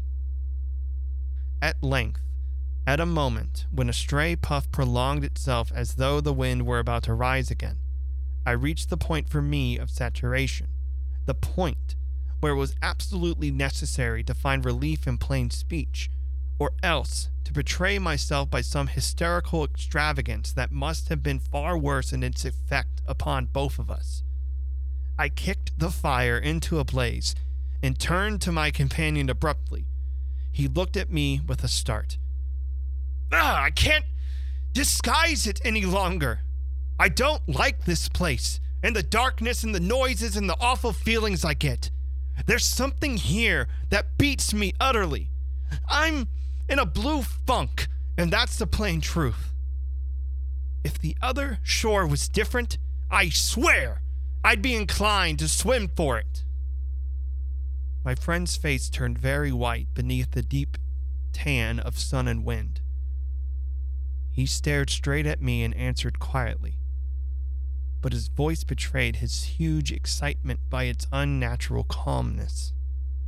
For the moment, at any rate, he was the strong man of the two. He was more phlegmatic, for one thing. It's not a physical condition we can escape from by running away. We must sit tight. There are forces close here that could kill a herd of elephants in a second as easily you or I could squash a fly. Our only chance is to keep perfectly still. Our insignificance perhaps may save us. I put a dozen questions into my expression of face, but found no words. It was precisely like listening to an accurate description of a disease whose symptoms had puzzled me. I meant that so far. Although aware of our disturbing presence, they have not found us, not located us. They're blundering about like men hunting for a leak of gas. The paddle and canoe and provisions prove that. I think they feel us, but cannot actually see us. We must keep our minds quiet. It's our minds they feel. We must control our thoughts, or it's all up with us. Death. Do you mean? Worse. By far. Death, according to one's belief, means either annihilation or release from the limitation of the senses. But it, it, involves no change of character. You don't suddenly alter just because the body's gone. But this means a radical alteration, a complete change, a horrible loss of oneself by substitution, far worse than death and not even annihilation. We happen to have camped in a spot where their region touches ours, where the veil between has worn thin. But who are aware I forgot the shaking of the willows in the windless calm, the humming overheard, everything except that I was waiting for an answer that I dreaded more than I can possibly explain. He lowered his voice to reply, leaning forward a little over the fire, an indefinable change in his face that made me avoid his eyes and look down upon the ground. Oh, my life.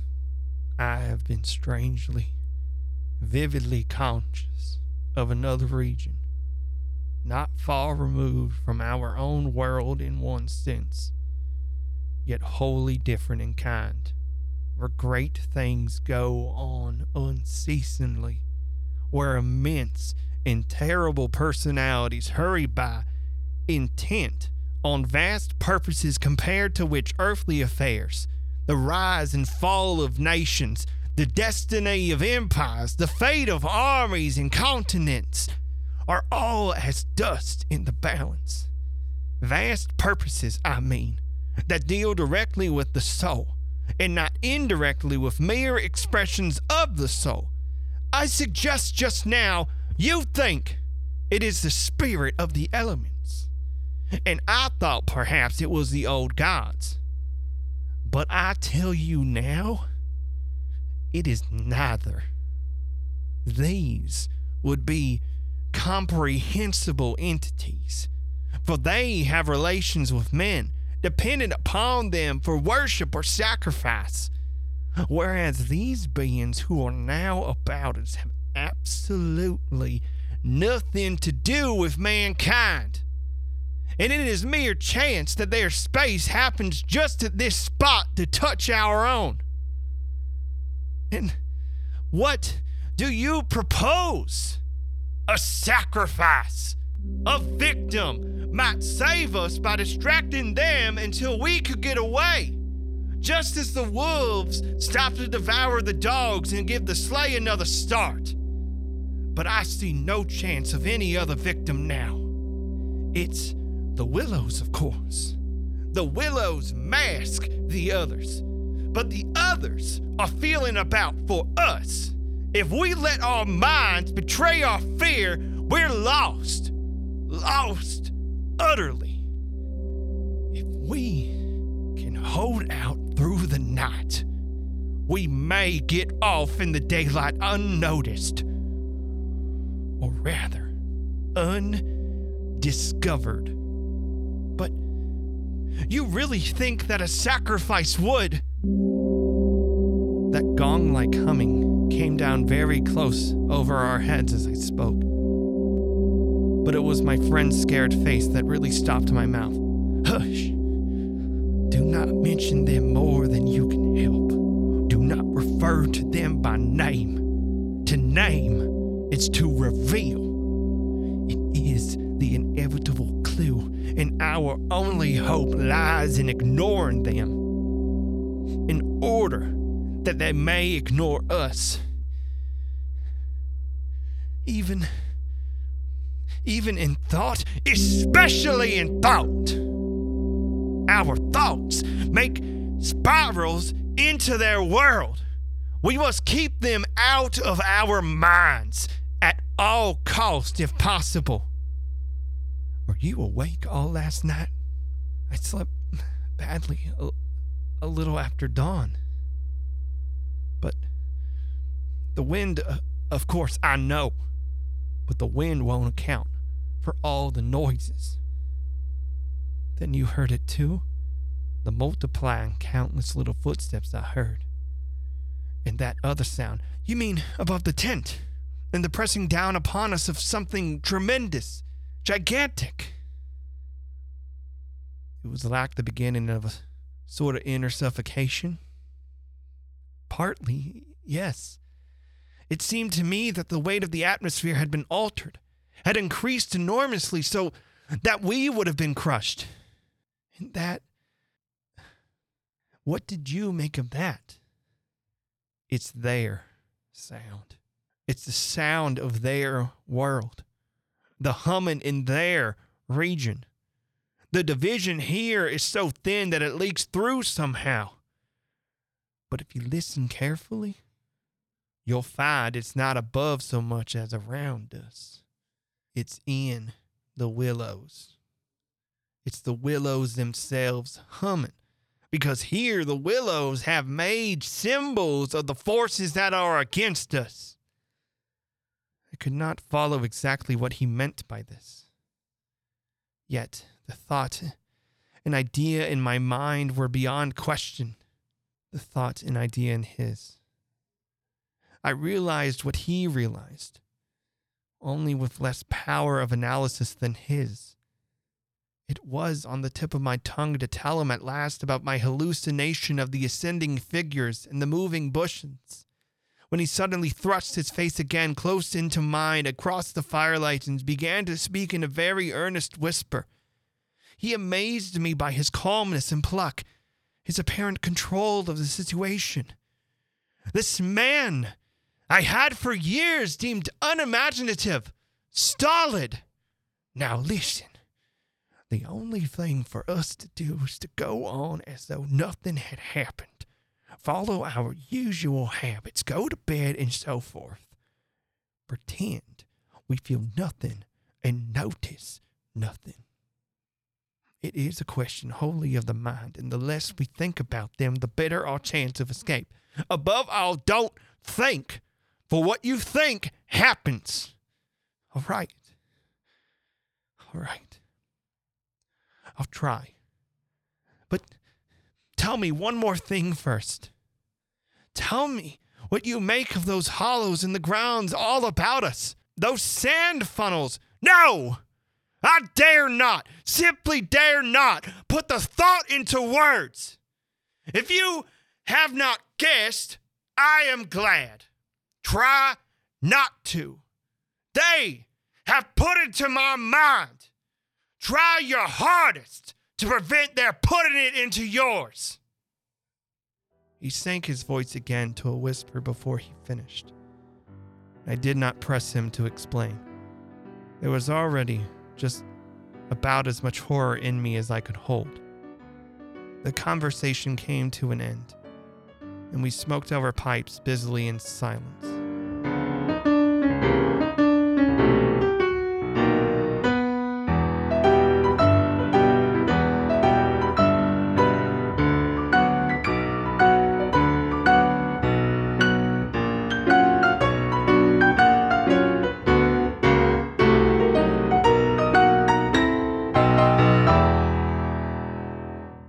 Something happened. Something unimportant, apparently, as the way is when the nerves are in a very great state of tension. And this small thing for a brief space gave me an entirely different point of view. I chanced to look down at my sand shoe, the sort we use for the canoe. And something to do with the hole at the toe suddenly recalled to me the London shop where I'd bought them, the difficulty the man had in fitting me, and other details of uninteresting but practical operation. At once, in its train, followed a wholesome view of the modern skeptical world I was accustomed to move in at home. I thought of roast beef and ale, motor cars, policemen, brass bands, and a dozen other things that proclaimed the soul of ordinariness or utility. The effect was immediate and astonishing even to myself. Psychologically, I suppose, it was simply a sudden and violent reaction after the strain of living in an atmosphere of things that tend to be the normal consciousness must seem impossible and incredible.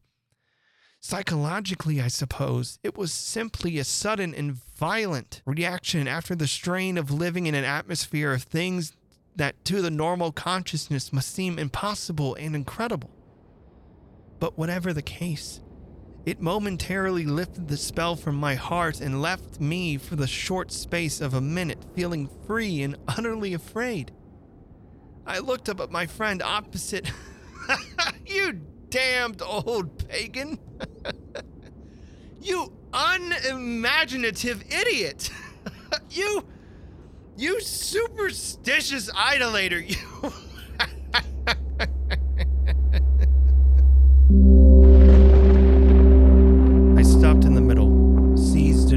The old horror. I tried to smother the sound of my voice as something sacrilegious. My friend, of course, heard it too. The strange cry overheard in the darkness, and that sudden drop in the air as though something had come nearer. He had turned ashen white under the tan. He stood bolt upright in front of the fire, stiff as a rod, staring at me. After that, we must go. We can't stay now. We must strike camp this very instant and go on down the river. He was talking, I saw, quite wildly. His words dictated by abject terror, the terror he had resisted so long, but which had caught him at last. In the dark? Sheer madness! The river's in flood, and we've only got a single paddle besides. We only go deeper into their country. There's nothing ahead for 50 miles but willows, willows, and willows! He sat down again in a state of semi collapse. The position, by one of those kaleidoscopic changes nature loves, were suddenly reversed, and the control of our forces passed over into my hands. His mind, at last, had reached the point where it was beginning to weaken. What on earth possessed you to do such a thing? I crossed around to his side of the fire.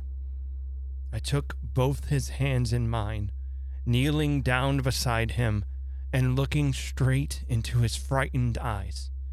We'll make one more blaze. At sunrise, we'll be off full speed for Komorn. Now pull yourself together a bit. and remember your own advice about not thinking fear. He said no more, and I saw that he would agree and obey. In some measure, too, it was a sort of relief to get up and make an excursion into the darkness for more wood. We kept close together, almost touching, groping among the bushes and along the bank.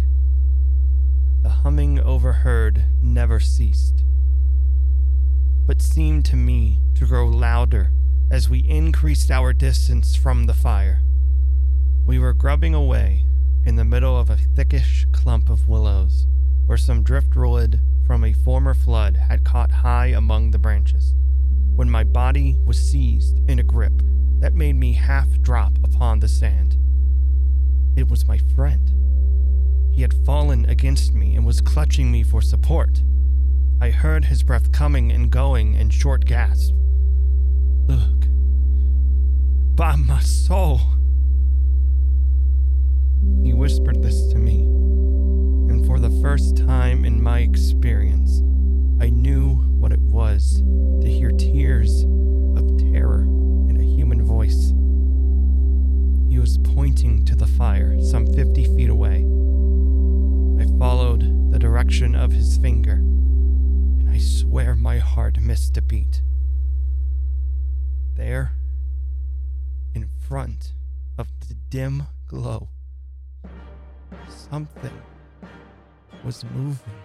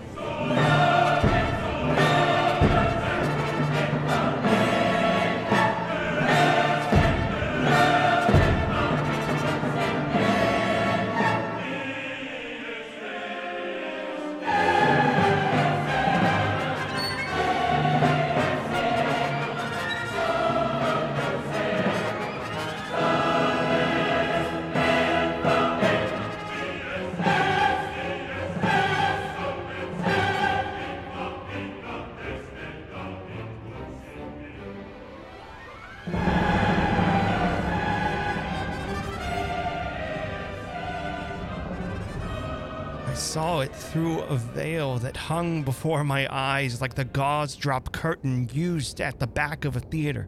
Hazily a little, it was neither a human figure nor an animal.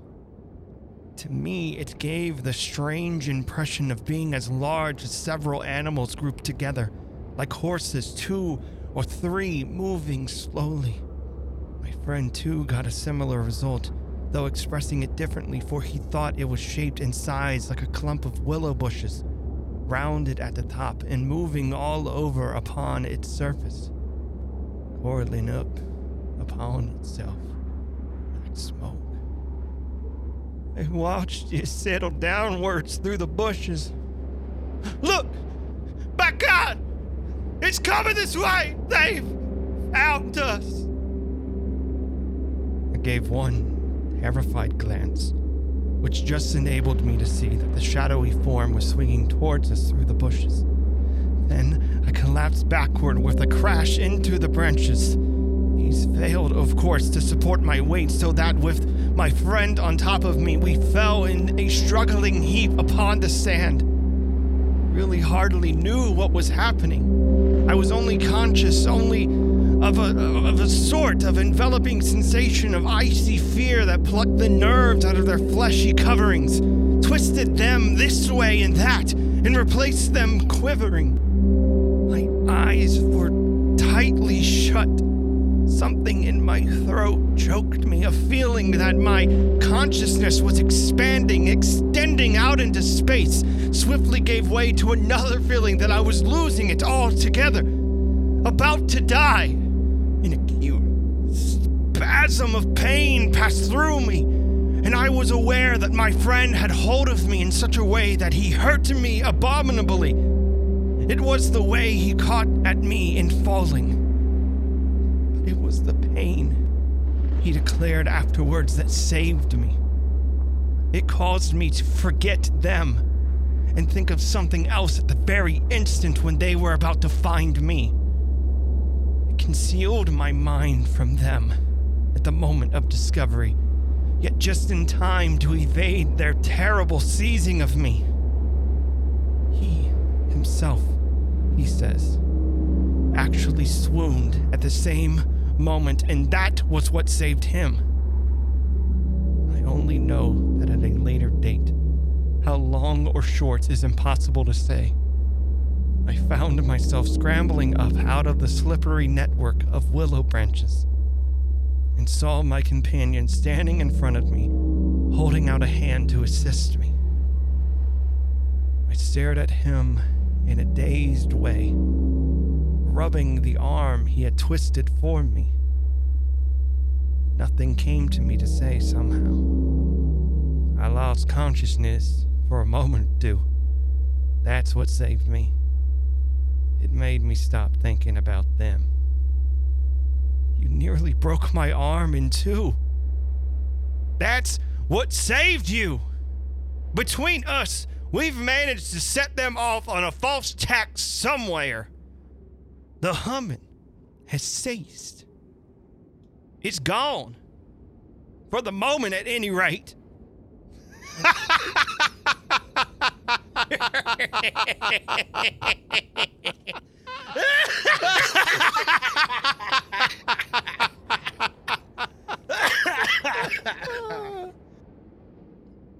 A wave of hysterical laughter seized me again, and this time spread to my friend too. Great healing gusts of shaking laughter that brought a tremendous sense of relief in their train. We made our way back to the fire and put the wood on so that it blazed at once. Then we saw that the tent had fallen over and lay in a tangled heap upon the ground. We picked it up, and during the process, tripped more than once and caught our feet in the sand. It's those sand funnels. and look at the size of them. All around the tent and about the fireplace where we had seen the moving shadows, there were deep, funnel shaped hollows in the sand, exactly similar to the ones we had already found over the island, only far bigger and deeper, beautifully formed, and wide enough in some instances to admit the whole of my foot and leg. Neither of us said a word.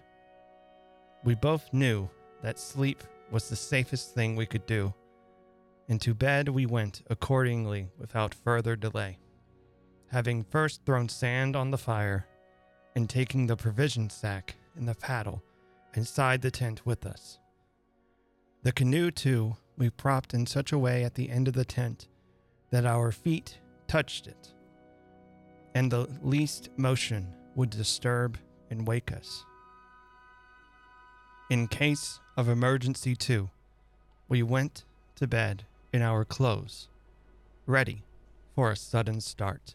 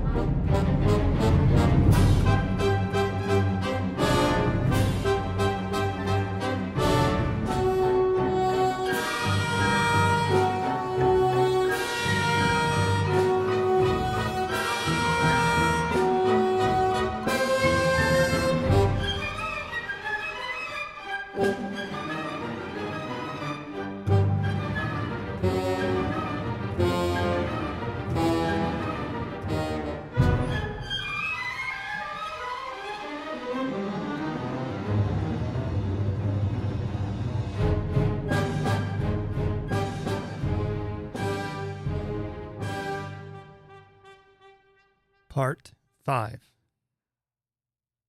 It was my firm intention to lie awake all night and watch, but the exhaustion of nerves and body decreed otherwise.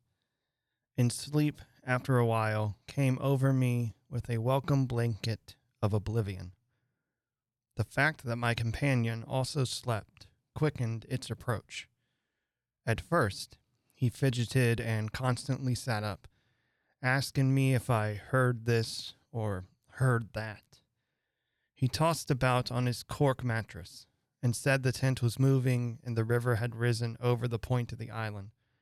But each time I went out to look, I returned with the report that all was well, and finally he grew calmer and lay still. Then, at length, his breathing became regular, and I heard unmistakable sounds of snoring. The first and only time in my life when snoring has been a welcome and calming influence. This, I remember, was the last thought in my mind before dozing off. A difficulty in breathing woke me, and I found the blanket over my face. But something else besides the blanket was pressing upon me, and my first thought was that my companion had rolled off his mattress onto my own in his sleep. I called to him and sat up, and at that same moment it came to me that the tent was surrounded. That sound of multitudinous, soft pattering was again audible outside, filling the night with horror. I called to him again, louder than before. He did not answer, but I missed the sound of his snoring and also noticed that the flap of the tent was down. This was an unpardonable sin. I crawled out in the darkness to hook it back securely. And then, it was then, for the first time, I realized positively that my friend was not here. He had gone. I dashed out in a mad run, seized by a dreadful agitation. In the moment I was out, I plunged into a sort of torrent of humming that surrounded me completely and came out of every quarter of the heavens at once. It was the same familiar humming, gone mad. A swarm of great invisible bees might have been about me in the air. That sound seemed to thicken the very atmosphere, and I felt that my lungs worked with difficulty. But my friend was in danger, and I could not hesitate. The dawn was just about to break, and a faint, whitish light spread upwards over the clouds from a thin strip of clear horizon. No wind stirred. I could just make out the bushes and river beyond and the pale sandy patches. In my excitement, I ran frantically to and fro about the island, calling him by name, shouting at the top of my voice the first words that came into my head. But the willows smothered my voice, and the humming muffled it so that the sound only traveled a few feet around me. I plunged among the bushes, tripping headlong, tumbling over roots, and scraping my face as I tore this way and that among the preventing branches. Then, quite unexpectedly, I came out upon the island's point and saw a dark figure outlined between the water and the sky. It was my friend already had one foot in the river. A moment more, and he would have taken the plunge. I threw myself upon him, flinging my arms about his waist and dragging him shorewards with all my strength.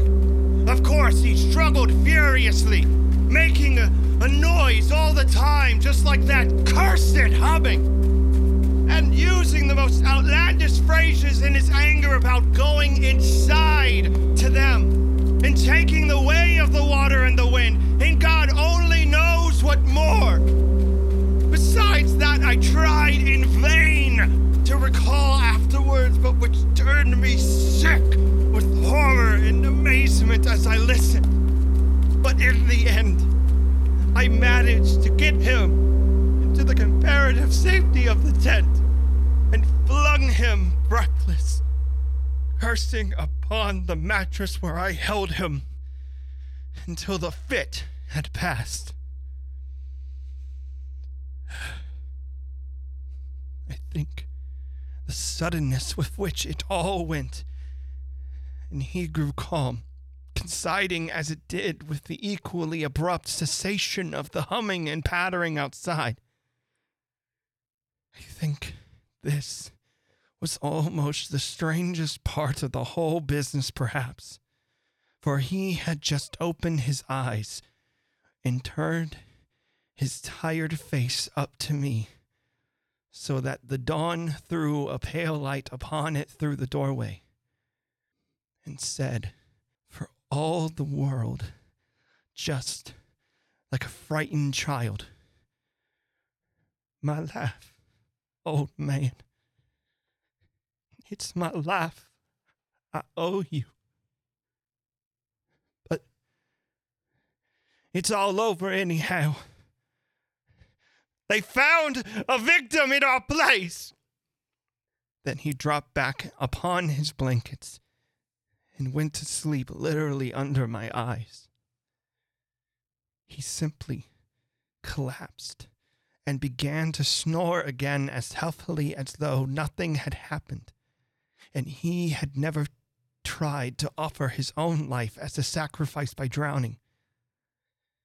And when the sunlight woke him three hours later, hours of ceaseless vigil for me, it became so clear to me that he remembered absolutely nothing of what he had attempted to do. That I deemed it wise to hold my peace and ask no dangerous questions.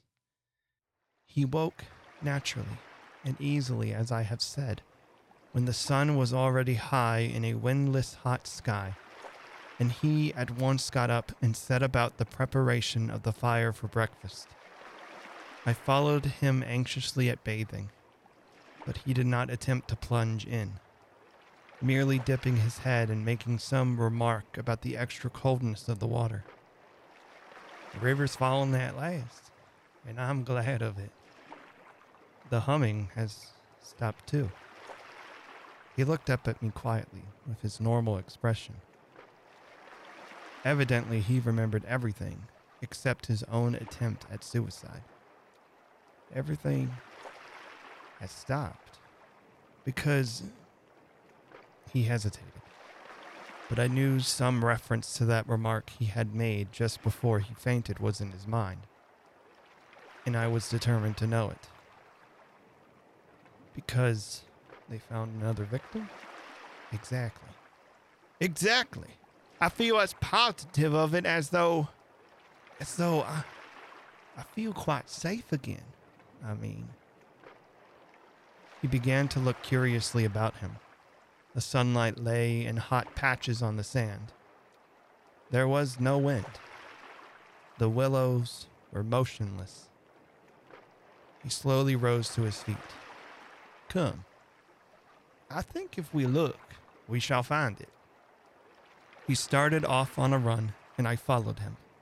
He kept to the banks, poking with a stick among the sandy bays and caves and little backwaters, myself always close on his heel. Ah, come over here!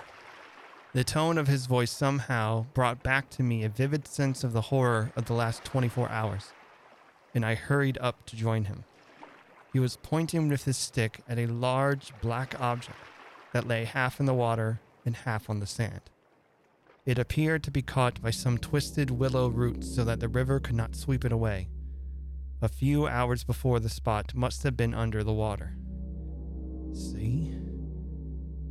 This victim made our escape possible.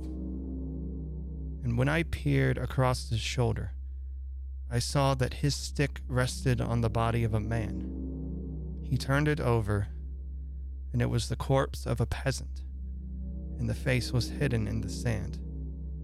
Clearly, the man had been drowned, but only a few hours before, and his body must have been swept down upon our island somewhere about the hour of dawn, at the very time the fit had passed. We must give it a decent burial, you know. I. I suppose so. My friend glanced up sharply at me, an undecipherable expression on his face, and began clambering down the bank. I followed him more leisurely. The current, I noticed, had torn away much of the clothing from the body, so that the neck and part of the chest lay bare. Halfway down the bank, my companion suddenly stopped and held up his hand in warning. But either my foot slipped or I gained too much momentum to bring myself quickly to a halt, for I bumped into him and sent him forward with a sort of a leap to save himself. We tumbled together onto the hard sand so that our feet splashed in the water, and before anything could be done, we had collided a little heavily against the corpse. My friend uttered a sharp cry, and I sprang back as if I had been shot. At the moment we touched the body, there rose from its surface the loud sound of humming. The sound of several hummings, which passed with a vast commotion as if winged things in the air about us, and disappeared upwards into the sky, growing fainter and fainter till they finally ceased in the distance. It was exactly as though we had disturbed some living yet invisible creatures at work. My companion clutched me, and I think I clutched him. But before either of us had time properly to recover from the unexpected shock, we saw that a movement of the current was turning the corpse around so that it became released from the grip of the willow roots. A moment later, it had turned completely over, the dead face uppermost, staring at the sky. It lay on the edge of the main stream. In another moment, it would be swept away. My friend started to save it, shouting again something I did not catch about a proper burial, and then abruptly dropped upon his knees on the sand and covered his eyes with his hands. I was beside him in an instant. I saw what he had seen. For just as the body swung around to the current, the face and the exposed chest turned full towards us and shone plainly how the skin and flesh were indented with small hollows, beautifully formed, and exactly similar in shape and kind to the sand funnels that we had found all over the island. Their mark, their awful mark.